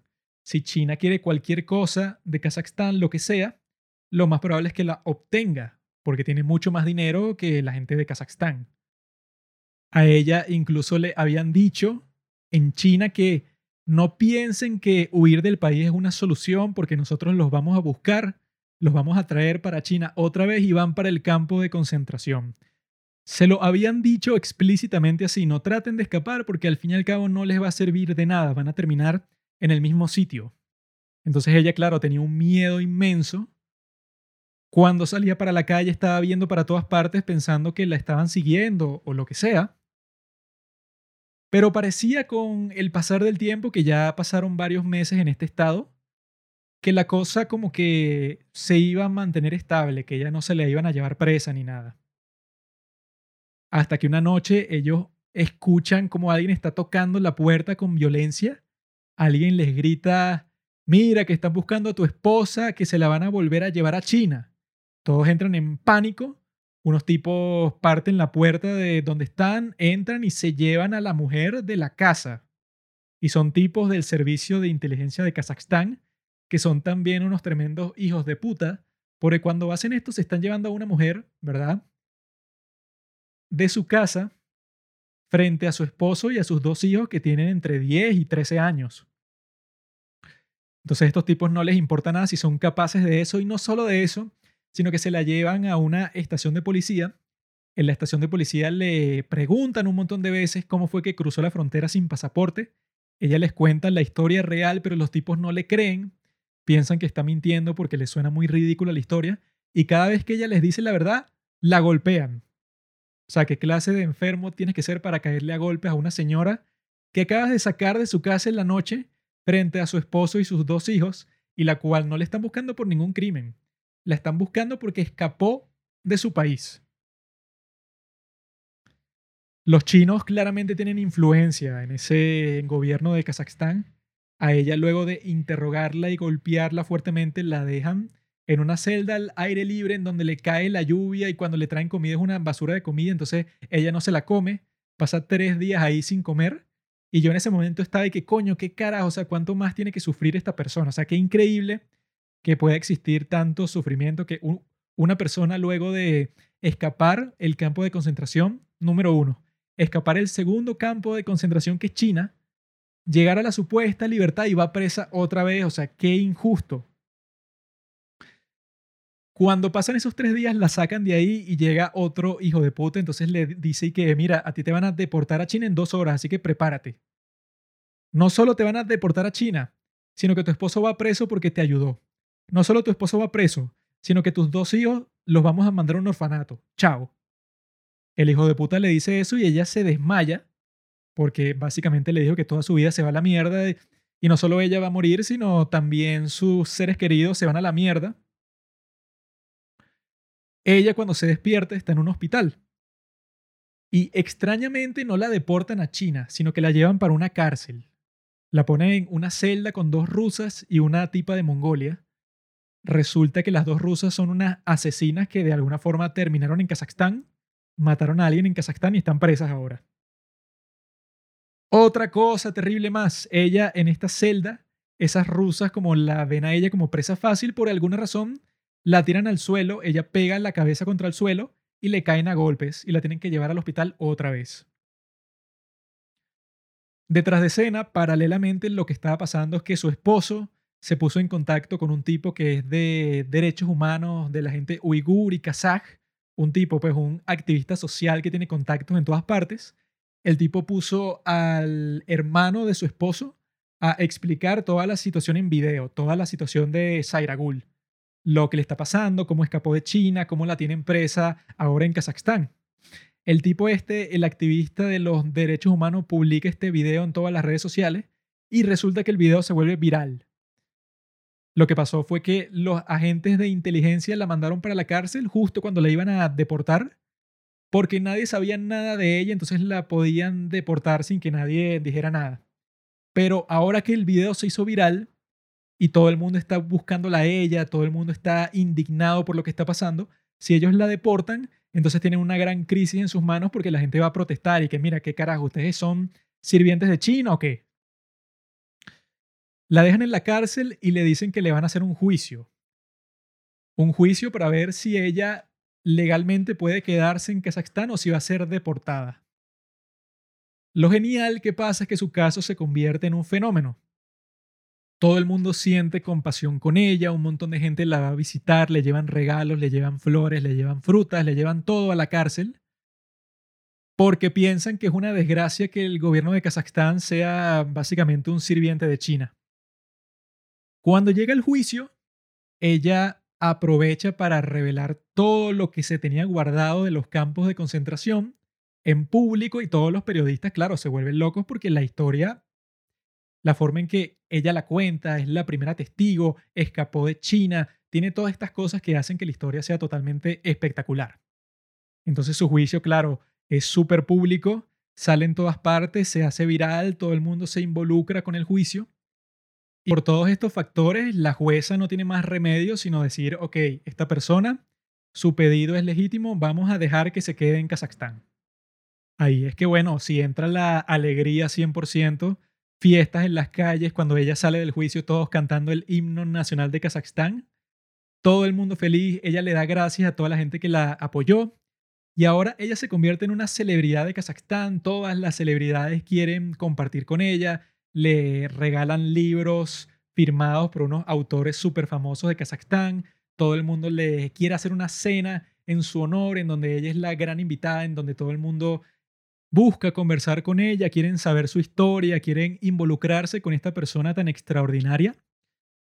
Y ese es el momento más feliz que ellos tienen. Ellos están como que, bueno, por fin nos sacamos de encima todo esto. Eso es lo que parece, ¿no? Otra vez. Cuando ellos llegan para su casa después del juicio, toda la casa está saqueada. Entran y todas las gavetas están tiradas en el piso, la ropa está cortada, todas sus cosas, todos los electrodomésticos tirados en el suelo, todo destruido. Obviamente perpetrado por los hijos de puta de China. Ellos se tienen que mudar a otro sitio y desde entonces en Kazajstán están en libertad, pero al mismo tiempo nunca había sentido tanto miedo porque ahora no solo está sola, sino que está con su familia. Y para todas partes que van se dan cuenta como tienen a gente que los está siguiendo. Ella entiende en este momento que esto no ha terminado, que el infierno se va a prolongar por un tiempo más, porque ahora el gobierno de Kazajstán la quiere expulsar quieren sacarla, pero como que calladamente, para que no se vuelva viral otra vez todo este caso, que sea algo silencioso para que la puedan mandar a China, porque China se lo está exigiendo, la están llamando para amenazarla constantemente. El incidente más potente es cuando los niños están solos en la casa, entra un maldito chino, agarra por el pescuezo, por el cuello al niño y lo levanta así, mientras le dice a la niña que si su madre no vuelve a China, pues entonces le van a esperar unas consecuencias bastante terribles. O sea, algo que me parece... ¿Cuál es el punto de aterrorizar tanto a la gente? Ella en este estado, bueno, contacta a todo el mundo, trata de que su caso adquiera relevancia otra vez porque si no la van a deportar. Para allá señala todo. Y lo logra porque luego de un estallido de los medios tan grande así, bueno, entonces su caso sigue pendiente en la opinión pública, la, a la gente le sigue importando. Y entonces ella no le aceptan todavía su solicitud de asilo en Kazajstán. Sigue en un estado raro, pero Kazajstán accede a dejarla a ella a que se mude a otro país. Y resulta que Suecia le hizo una invitación para encargarse de ella, para recibirla como refugiada. Y bueno amigos, por fin, la alegría, la felicidad ahí sí estalla completamente porque los chinos no pueden hacer nada en Suecia. No están en su frontera, no pueden enviar espías a Suecia porque es un país más civilizado. Ella llega a Suecia y resulta que los suecos no es que la van a aceptar como refugiada y la van a meter en un, no sé, en un campamento, sino que le dieron un apartamento gigante para ella sola y para sus hijos y que la tienen en un estatus especial. No es que tú eres refugiada y ya, sino eres una luchadora de los derechos humanos que se merece todos los dones y todos los honores. Eres una persona genial, lo cual es real, una persona absolutamente extraordinaria. Ahora por fin ella tiene toda la libertad que ha estado buscando por tanto tiempo. Ella se da cuenta que ella se sentía libre en Kazajstán a pesar de todo lo que le estaba pasando en contraste con China. Ahora, Suecia, en contraste con Kazajstán y China, es la libertad absoluta. Ella ahí es que empieza a adaptarse al sitio, tienen unos problemas con eso, como todo inmigrante, pero se dan cuenta que, bueno, que tienen mucha suerte en haber podido escapar porque hay muchísimas historias de gente que no escapa, que las mandan de vuelta a China y los matan y fin. Tanto de China, de Corea del Norte, yo he visto un montón de historias que son de que, bueno, escapó de Corea del Norte, lo agarraron en China, de vuelta a Corea del Norte y lo mataron junto a toda su familia. Esa es su historia. Ellos lograron llegar a Suecia. Los suecos, bueno, son muy agradables porque les dejaron algo que se merecía, vivir tranquila, por fin. Y ahí fue que ella decide compartir sus experiencias hacer este libro con la ayuda de una escritora que se especializa en este tema exactamente, en el tema de la opresión de las minorías musulmanes en China.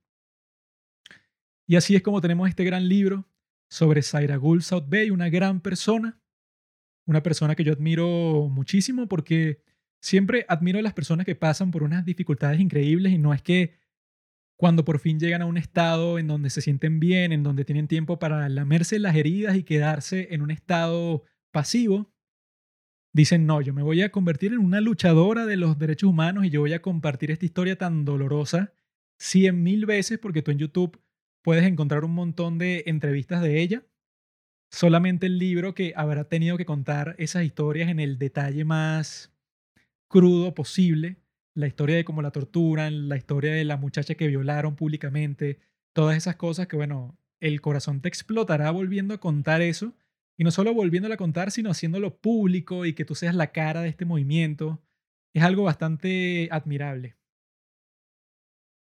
La pregunta es, ¿qué nos puede decir todo esto? Porque muchas personas pueden pensar, y yo mismo lo pensé cuando estaba leyendo el libro, de que ¿por qué pasan por tanto problema para aterrorizar a las personas? O sea, si en realidad odian tanto a los uigures y a los kazaks, ¿por qué simplemente no los matan? ¿Por qué los van a mantener aterrorizados constantemente? Eso, pues, crear un sistema del miedo, ¿verdad? Muchos pueden pensar eso, pero yo ya sabía la respuesta y eso fue porque me leí la biografía de Mao. En este podcast hay dos capítulos sobre Mao, sobre toda su historia. Y la idea del gobierno chino es que todos sus métodos y todo lo que ellos quieren lograr está construido está fundamentado sobre el miedo, sobre el terror. Porque la idea del poder es que tú tienes control sobre muchísimas personas. Esa es su idea del poder, de que ellos pueden usar a estas personas básicamente como sus esclavos, ¿verdad? Si tú comienzas a matar a tus esclavos, te quedas sin nada. Entonces ellos son expertos. Mao fue el primero experto chino no en la muerte, sino en el miedo. Ellos también pueden matar un montón de gente, pero a la mayoría lo que la quieren tener es aterrorizada. ¿Y qué mejor manera de mantener a alguien completamente aterrorizado que cualquier cosa, cualquier expresión de cualquier tipo, que eso lo pueden ver en lo que les dije de los archivos de policía de Xinjiang, en donde tienen todas estas fotos de los detenidos y en algunas de ellas dice la causa por la que están detenidos en el campo de concentración. Y tú te pones a leer y dice que este tipo hizo un graffiti religioso. Este otro estaba escuchando música que no estaba permitida. Con otro dice, este tipo estaba estudiando las escrituras del Islam. Y en esto que les estoy mencionando, la edad de las personas es que si 12 años, 15 años, 16 años, 20 años. Y cuando meten preso a alguno de ellos, como pueden ver, también meten preso al resto de la familia porque en alguna de las fotos dice qué persona estaba en una casa en la cual estaban escuchando un discurso prohibido. O sea, no está diciendo la persona lo está escuchando, no, estaba en la casa. Y en esa categoría hay un montón de gente. Bueno, es la abuela de un criminal, es la esposa de un criminal. Y con criminal se refieren a lo que ellos les dé la gana. O sea, te pueden considerar a ti criminal por cualquier razón que quieran. Entonces, si tú nunca sabes si lo que estás haciendo constituye un crimen, tú vas a vivir en un estado de ansiedad constante porque no sabes si quizá ir para el cine es un crimen o quizá conversar con una persona que yo conozco que es bastante religiosa también es un crimen, o enviarle un mensaje a alguien que yo considero un amigo es un crimen, todo puede ser considerado un crimen si vives en esta situación en donde los chinos te consideran una raza exterminable. No los han matado todavía, pero de que los podrían matar y no les importaría al gobierno chino, eso ha quedado completamente claro.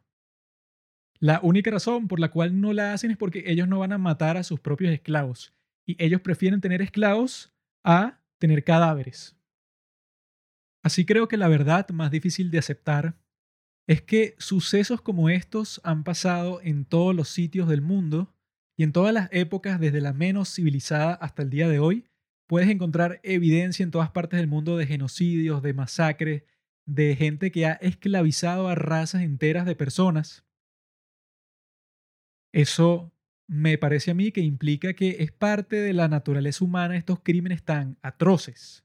Que quizá no seamos como el tipo que mencioné al principio que secuestra a una persona de la calle y la mantiene en una habitación secreta en su apartamento, pero yo creo que está dentro de nosotros el potencial, dentro de todos nosotros, está el potencial de que algún líder nos convenza a través del frenesí masivo de que todas las personas estén apoyando una gran solución a los problemas del país y algún líder nos logre convencer a todos de que en realidad los culpables son ellos, que hay una raza de personas inferiores, que si las esclavizamos o las eliminamos, que las dos opciones me parecen igual de atroces, pero que si hacemos cualquiera de estas dos cosas, entonces toda la sociedad irá por un buen camino, tendrá un mejor estado económico en unos pocos años si completamos esta tarea.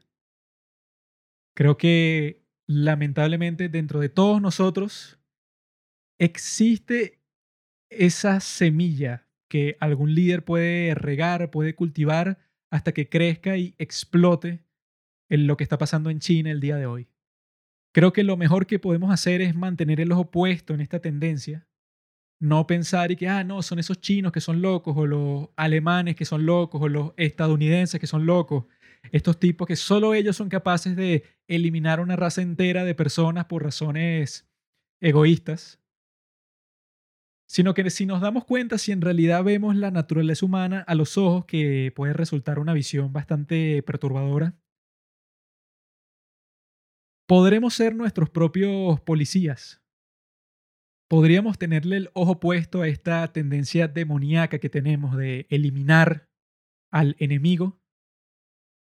Y quizás de esa forma todos podríamos convertirnos en mejores personas. Gracias por escuchar Los Padres del Cine. Síguenos en Instagram para enterarte de los nuevos capítulos que iremos publicando. Si nos escuchas por Spotify o por Apple Podcast y piensas que este podcast vale 5 estrellas, califícanos. Si no, mejor escríbelo en tu diario.